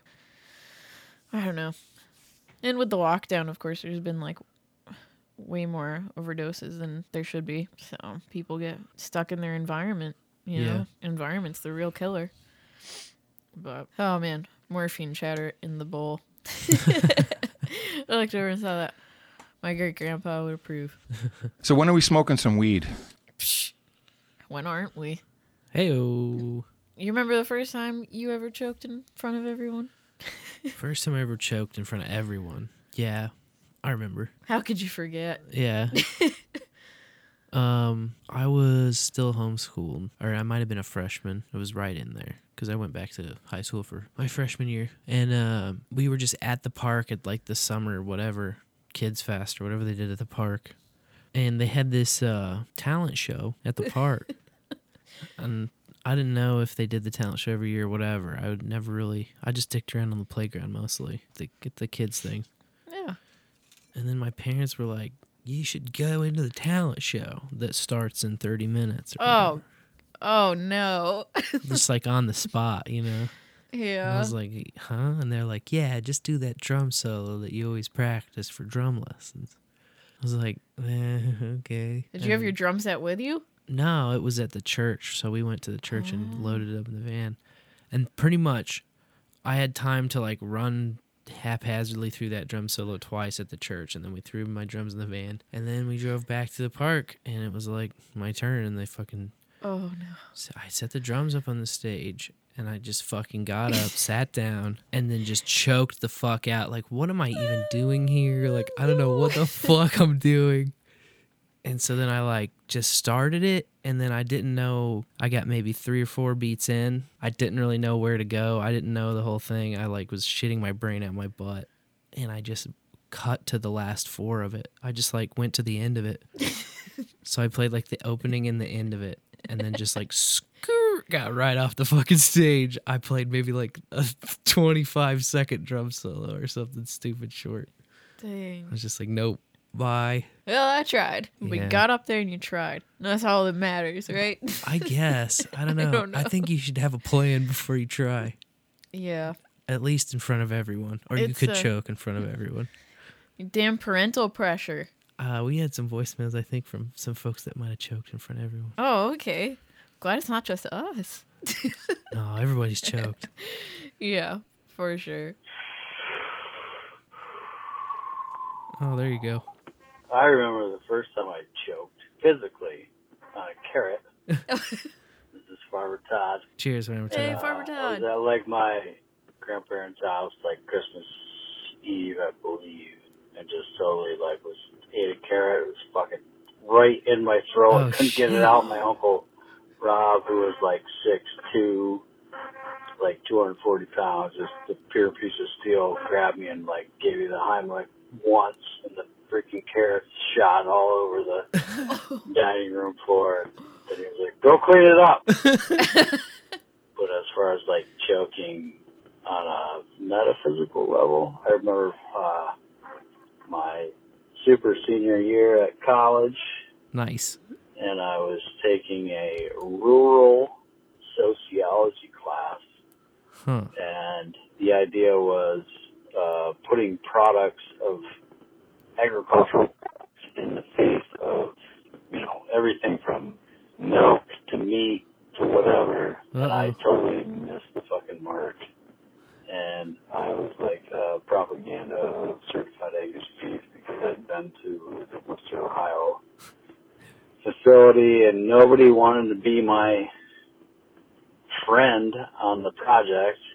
Meanwhile, I had all these like gay white girls hooking up with uh, football players, and the uh, they were talking about chocolate milk, and I'm talking about real food like meat, and I totally missed the mark. And I stood up in front of the class and presented my uh, presented my There it is. meat, Farmer Todd shapeshifted, the meat, and then he choked Well, in front of everyone. meat. everyone. and I'm gonna fall. He hit it for real. Yeah. there he is. Whoa. That was deep, dude. That got deep. You like shape shifted in the middle of that or something. is that the devil? Midas asked. The devil did call us. You remember that? Yeah, Satan called our first live episode. That was right? the only time we've ever gone live on uh, Podbean, which is where we host this thing for now. Um, yeah, we went live and like we got a call from Satan. I don't even know if that's recorded. I'll have to scan the archives. Yeah, it's on there somewhere, but no, no, that wasn't the devil. No. that was either a robot or an alien. Well, that was Farmer Todd, and then whatever is yeah, Yeah, no audio phones. It gets fucky. did some tra- traveling through space or something. Yes. Traveling through space. Yeah, well, he did hit that He hit. it. pretty hard, so I mean, he didn't cough at first, but I can tell yeah. he's an expert at hitting it. Here's another. Whoa. Whoa. They hit it too. Oh, Oh, sh- choking in front of everyone in the bowl. Oh no. oh, there's a real choker.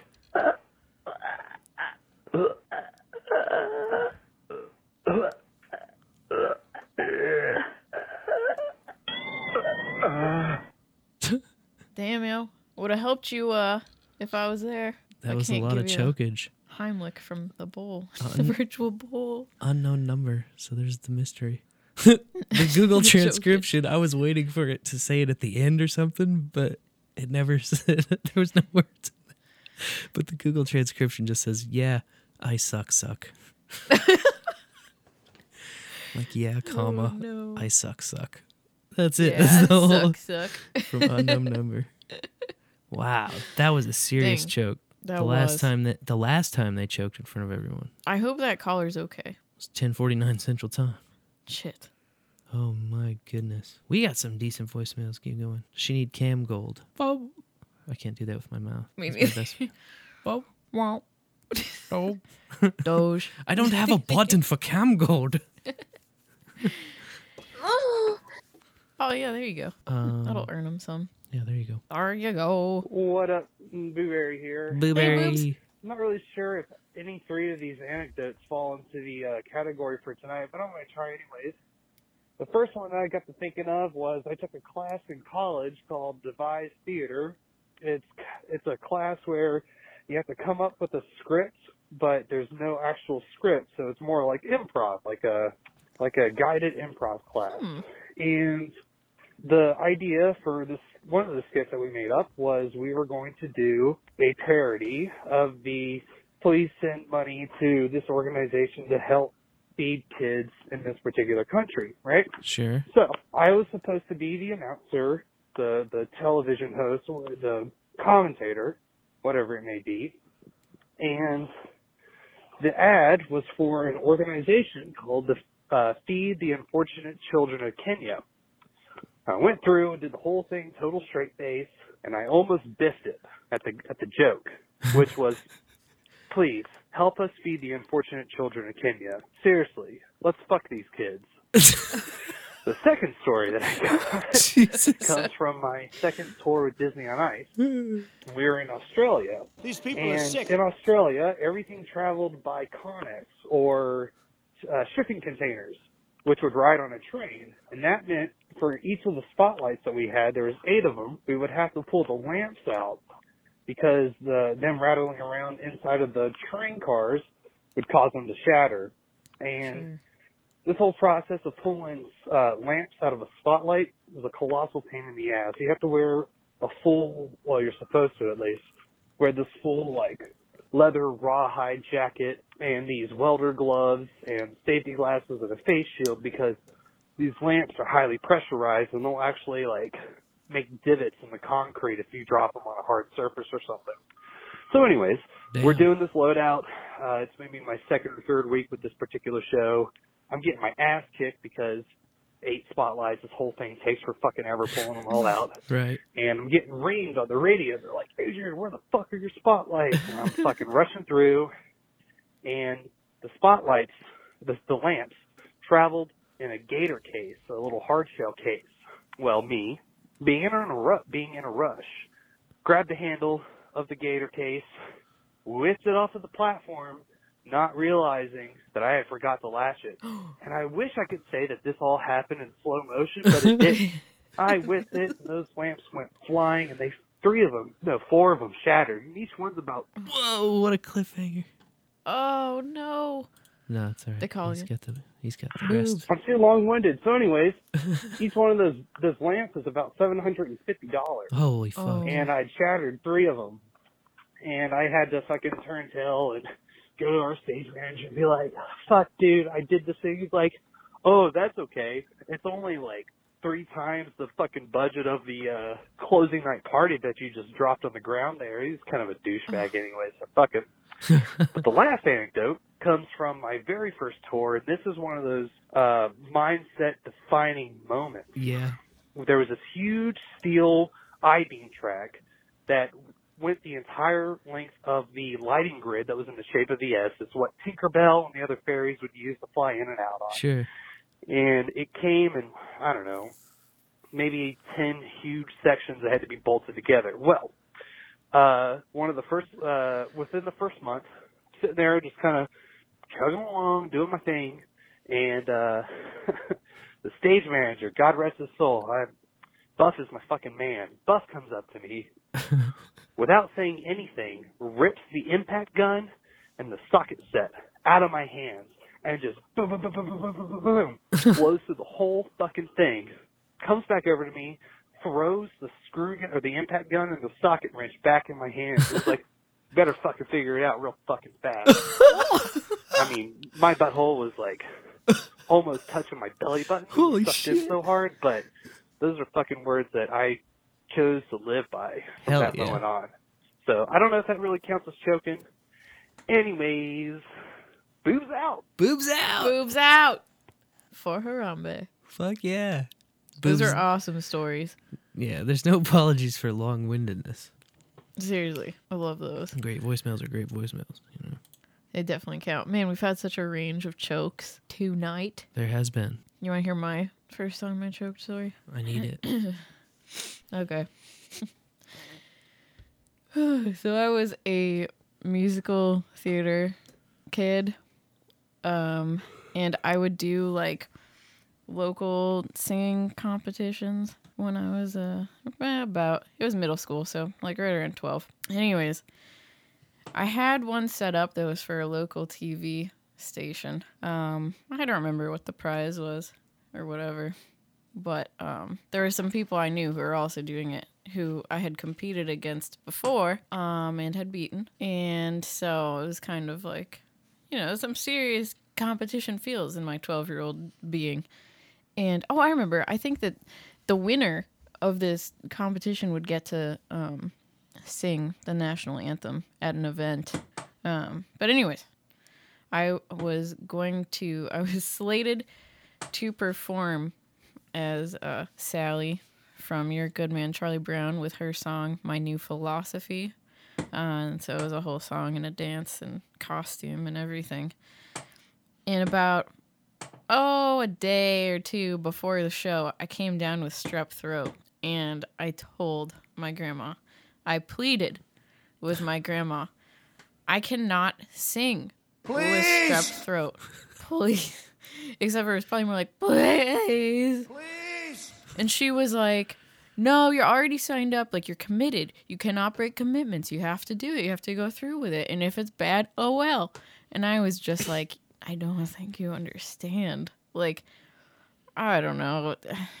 I got there. I sucked on lozenges. I drank room temp water. I drank some tea. I tried a lot of things, okay? But I got up on stage and my voice cracked through that entire song.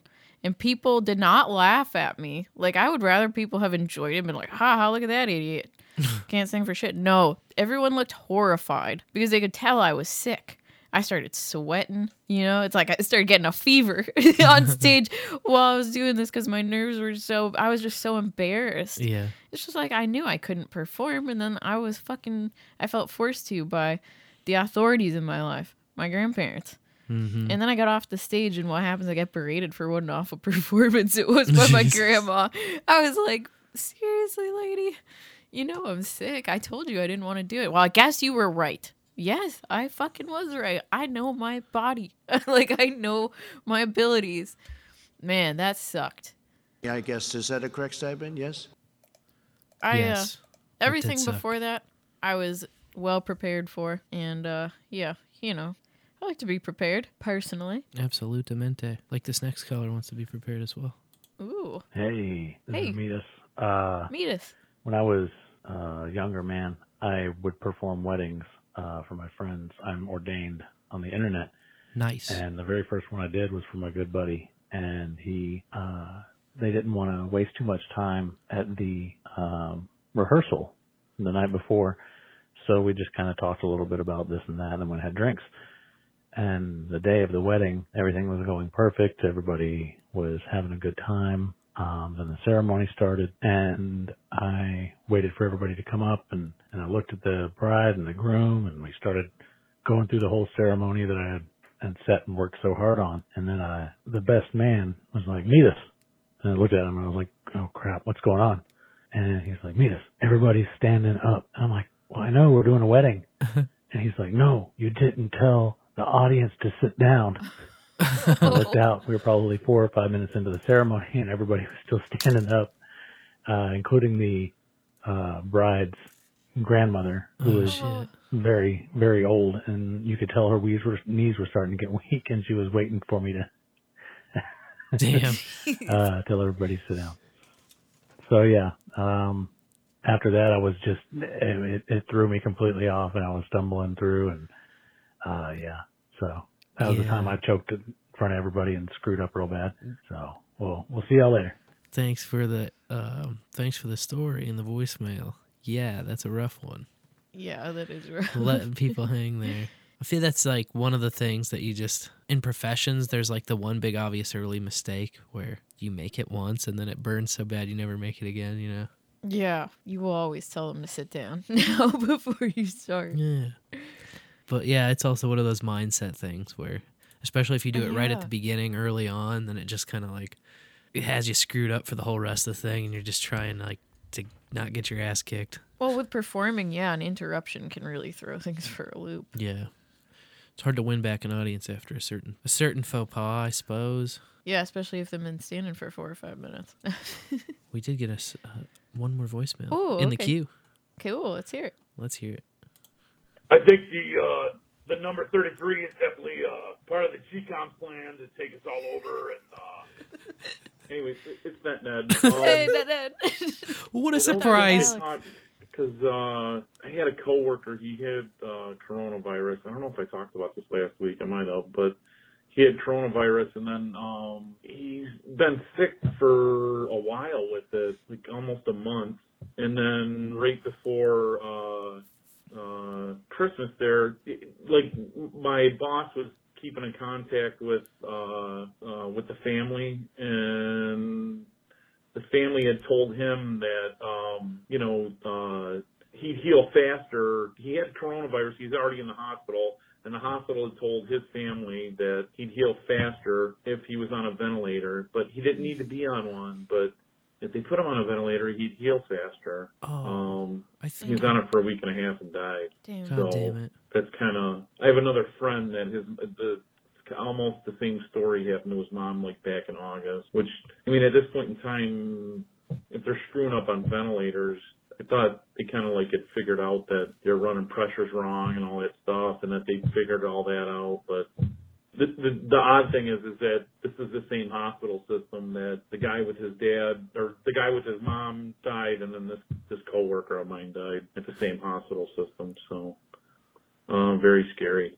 So in this in the bowl. Yeah, it's weird that they would like push push it onto you in that way. Like that's a really shitty sales pitch. Like, yo, he doesn't need this, but it might help him, you know, heal faster. Just Yeah. especially when they get kickbacks based on who went on a ventilator or not.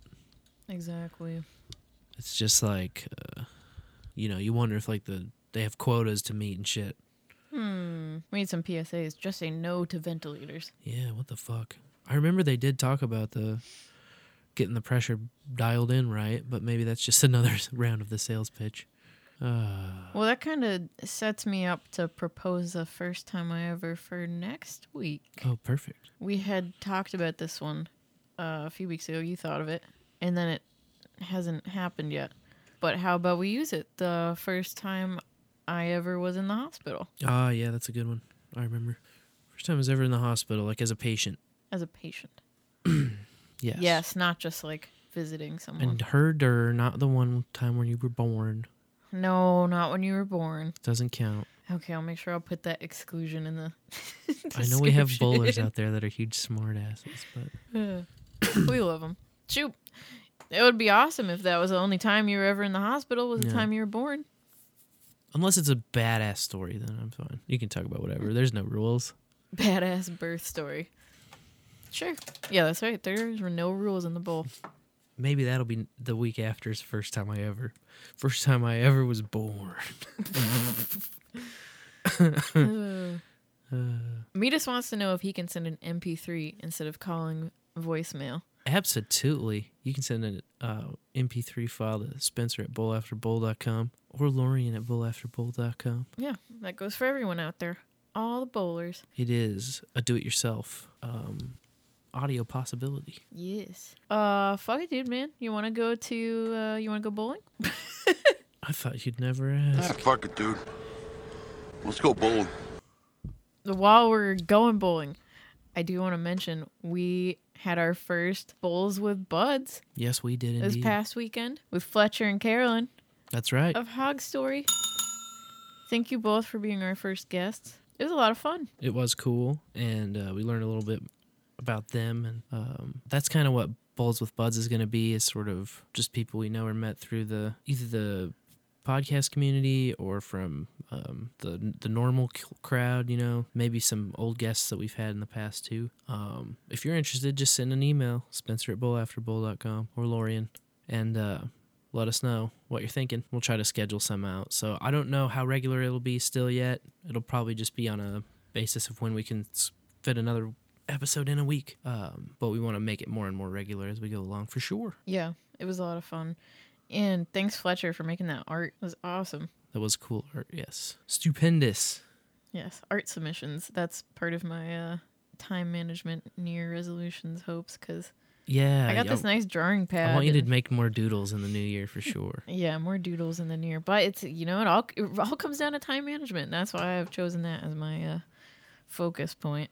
Yes. So, yeah. Well, anyway, lots of deer in the news. Oh dear. This past week, which I suppose makes sense with Santa flying about. Uh, one deer was rescued from a frozen lake in Kansas. Another deer was rescued in Colorado after becoming entangled in Christmas lights. Oh, And the- Christmas lights. yeah. Yeah. Yeah. Stay away from my Christmas lights, dear. Seriously. And the third deer was a naughty deer who Uh-oh. repeatedly tried to break into a New Jersey elementary school and was caught on camera. How could you? Yeah, I mean, what's in there? I don't know. Trust me, that's not reindeer school. That's not for the reindeer games. you are at the wrong location, dear. Then, a mysterious gingerbread monolith showed up in San Francisco. Christmas shenanigans.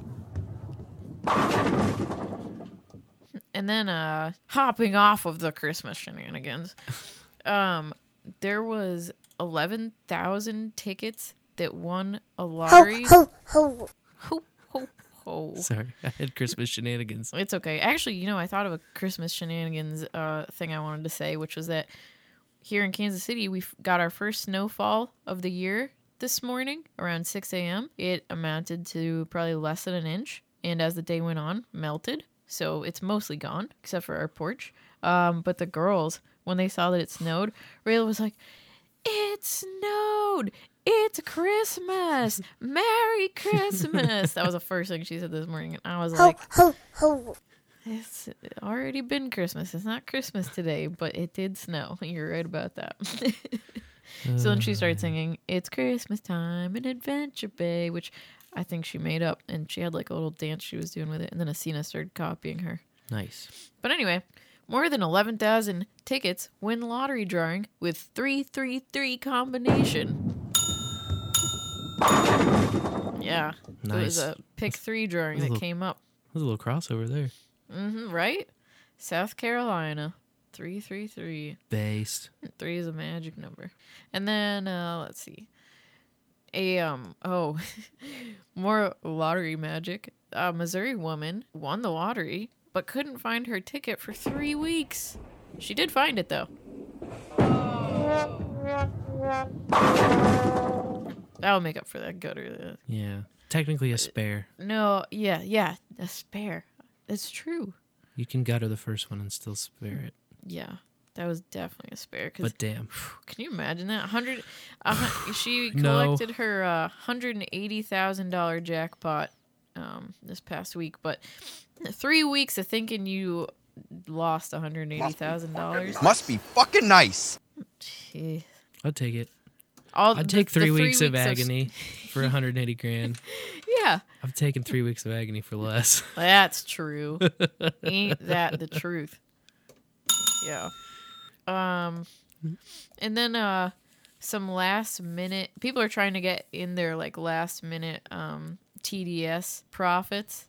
You know, Trump derangement syndrome profits because they think Biden's gonna be running the place. Listen, you motherfuckers.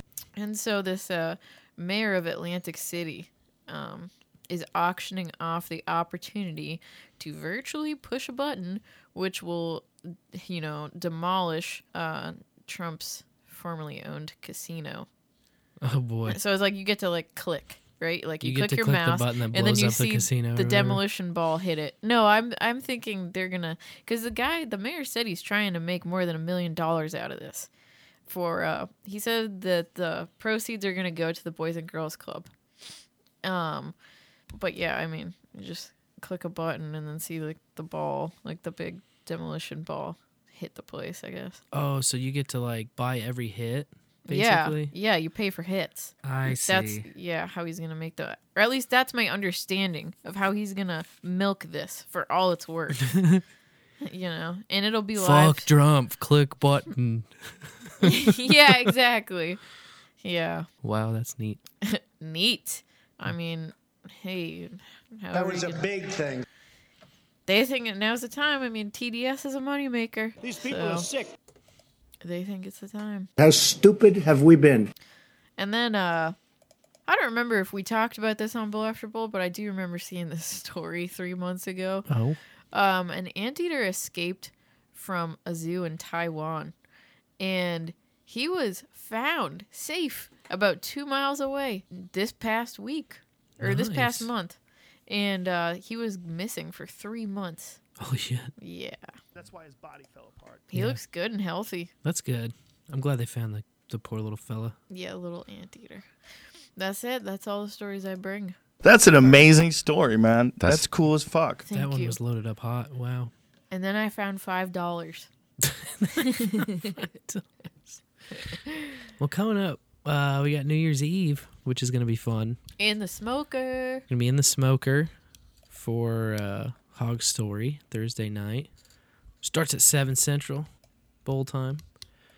But then uh, we're jumping on like a big, uh, big, big pylon on the No Agenda stream. I think they're trying to see if they can break the trampoline uh, by getting 20 million podcasters all at the same time. The pod bang, the great pod orgy of 2020. So I've tried. So we haven't actually been at the house for New Year's Eve in probably three years. Yeah, at least, yeah. I think three years. Yeah.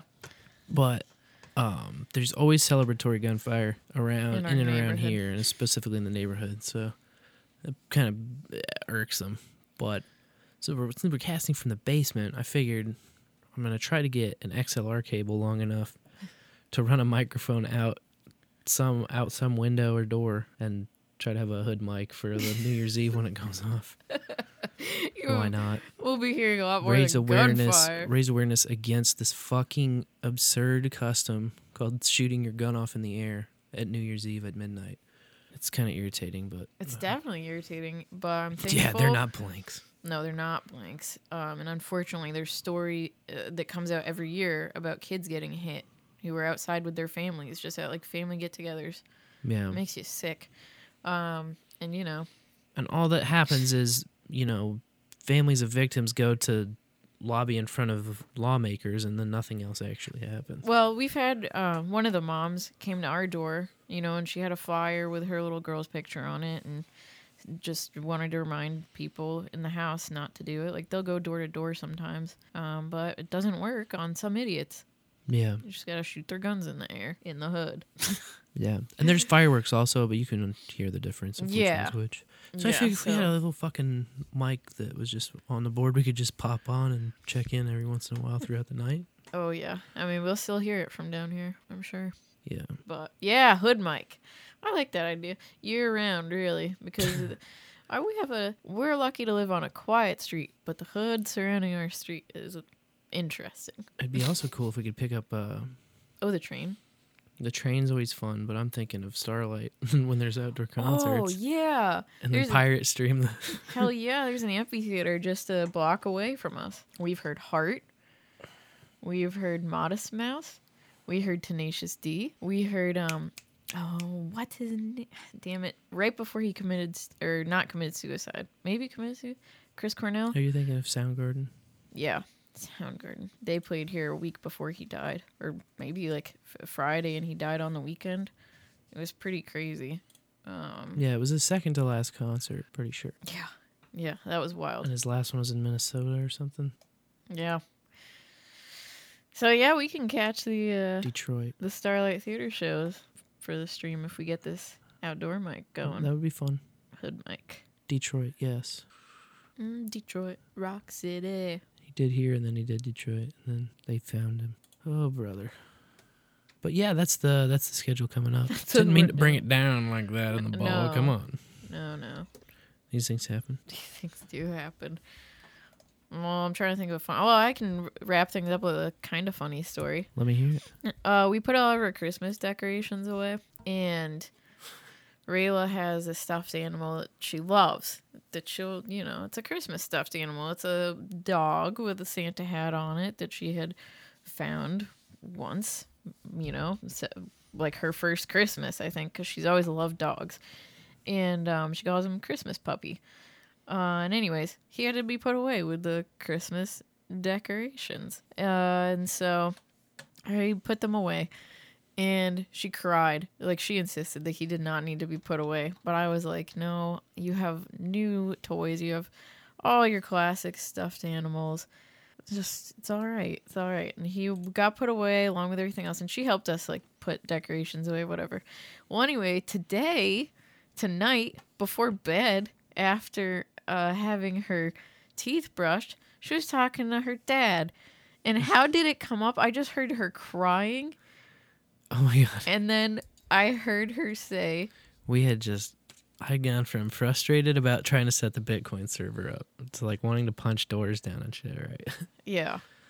to finally getting some food and then uh, we had that joint and then. I was just kind of rocked out and then I thought they were in bed. And No, then she comes up to me brushing their teeth. and she's like, They want. I said, say goodnight to dad. I just miss Christmas, puppy. I never got to hug him and say goodbye. Yeah. and then what happens? I just go, Where the fuck is that puppy? Yeah, you start crying. You're like, "Where the fuck is Christmas puppy?" And I and, and I was like, I also teared up when she was like, "I didn't get to hug him goodbye." And I came and I found him in the Christmas decoration box. I undug him and then I gave him to her. And uh, now, you know, that's where he is, snuggling with Ray Ray in her bed because dad's a sucker. Couldn't just say, like, Hey, Christmas puppy can happen every, Sometimes any we- day. I thought a lesson could be made out of it. Keep like the spirit is- of Christmas alive, man. fine, fine. Because then you'd be like, hey, Santa's to fuck your next year up. What's an what's another uh, stuffed animal when you have over a hundred already floating around your I bedroom? mean, she's always liked Christmas puppy the best. Though. Oh yeah, that's news to me. Just about. I always thought like Lammy Lamb was her favorite. I know she loves Christmas Big Puppy, Sky but is I didn't second hear about Christmas Puppy until he was reintroduced this Christmas. Yeah, Big Sky is the main stuffed animal that always has to be with her at night. And Scooby, she likes Scooby Doo too. But yeah, so I'm bringing it back around on a, ending on a lighter note. Time to say goodbye. Yeah. Don't you know oh yeah. we gotta go That's what I was gonna say. Is it was, could have been an important lesson of like this is why you always have to hug the ones you love goodbye and like you know give them a hug, tell them you love It's them. almost a trauma based lesson, you know, oh yeah, I'm not into trauma based entertainment. When it's Ah. easily solvable. Nah. Yeah. You know. Yeah.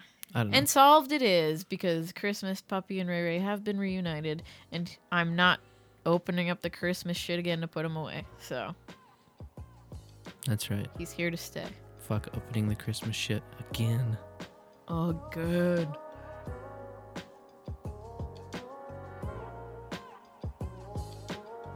Well, thanks so much for joining us in the bowl tonight. It's been a crazy year, and uh, we hope we can just be a little escape from that for you. A little place to hang out, relax, and have a laugh, have a bowl, share it together, and just enjoy life for a second, maybe, away from all of it. Hell yeah. Join us for the New Year's Eve bash on Hog Story starting at 7. We'll see how long it goes. Till then, I'm Spencer. And I'm Laurien. And until next Tuesday or Thursday in the smoker, may your bowls burn ever brighter.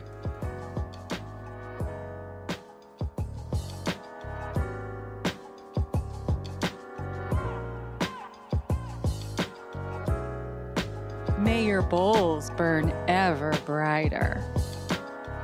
Dame, Dame DeLorean, Sir, Sir Spencer Wolf of Kansas City. He does live in Kansas City.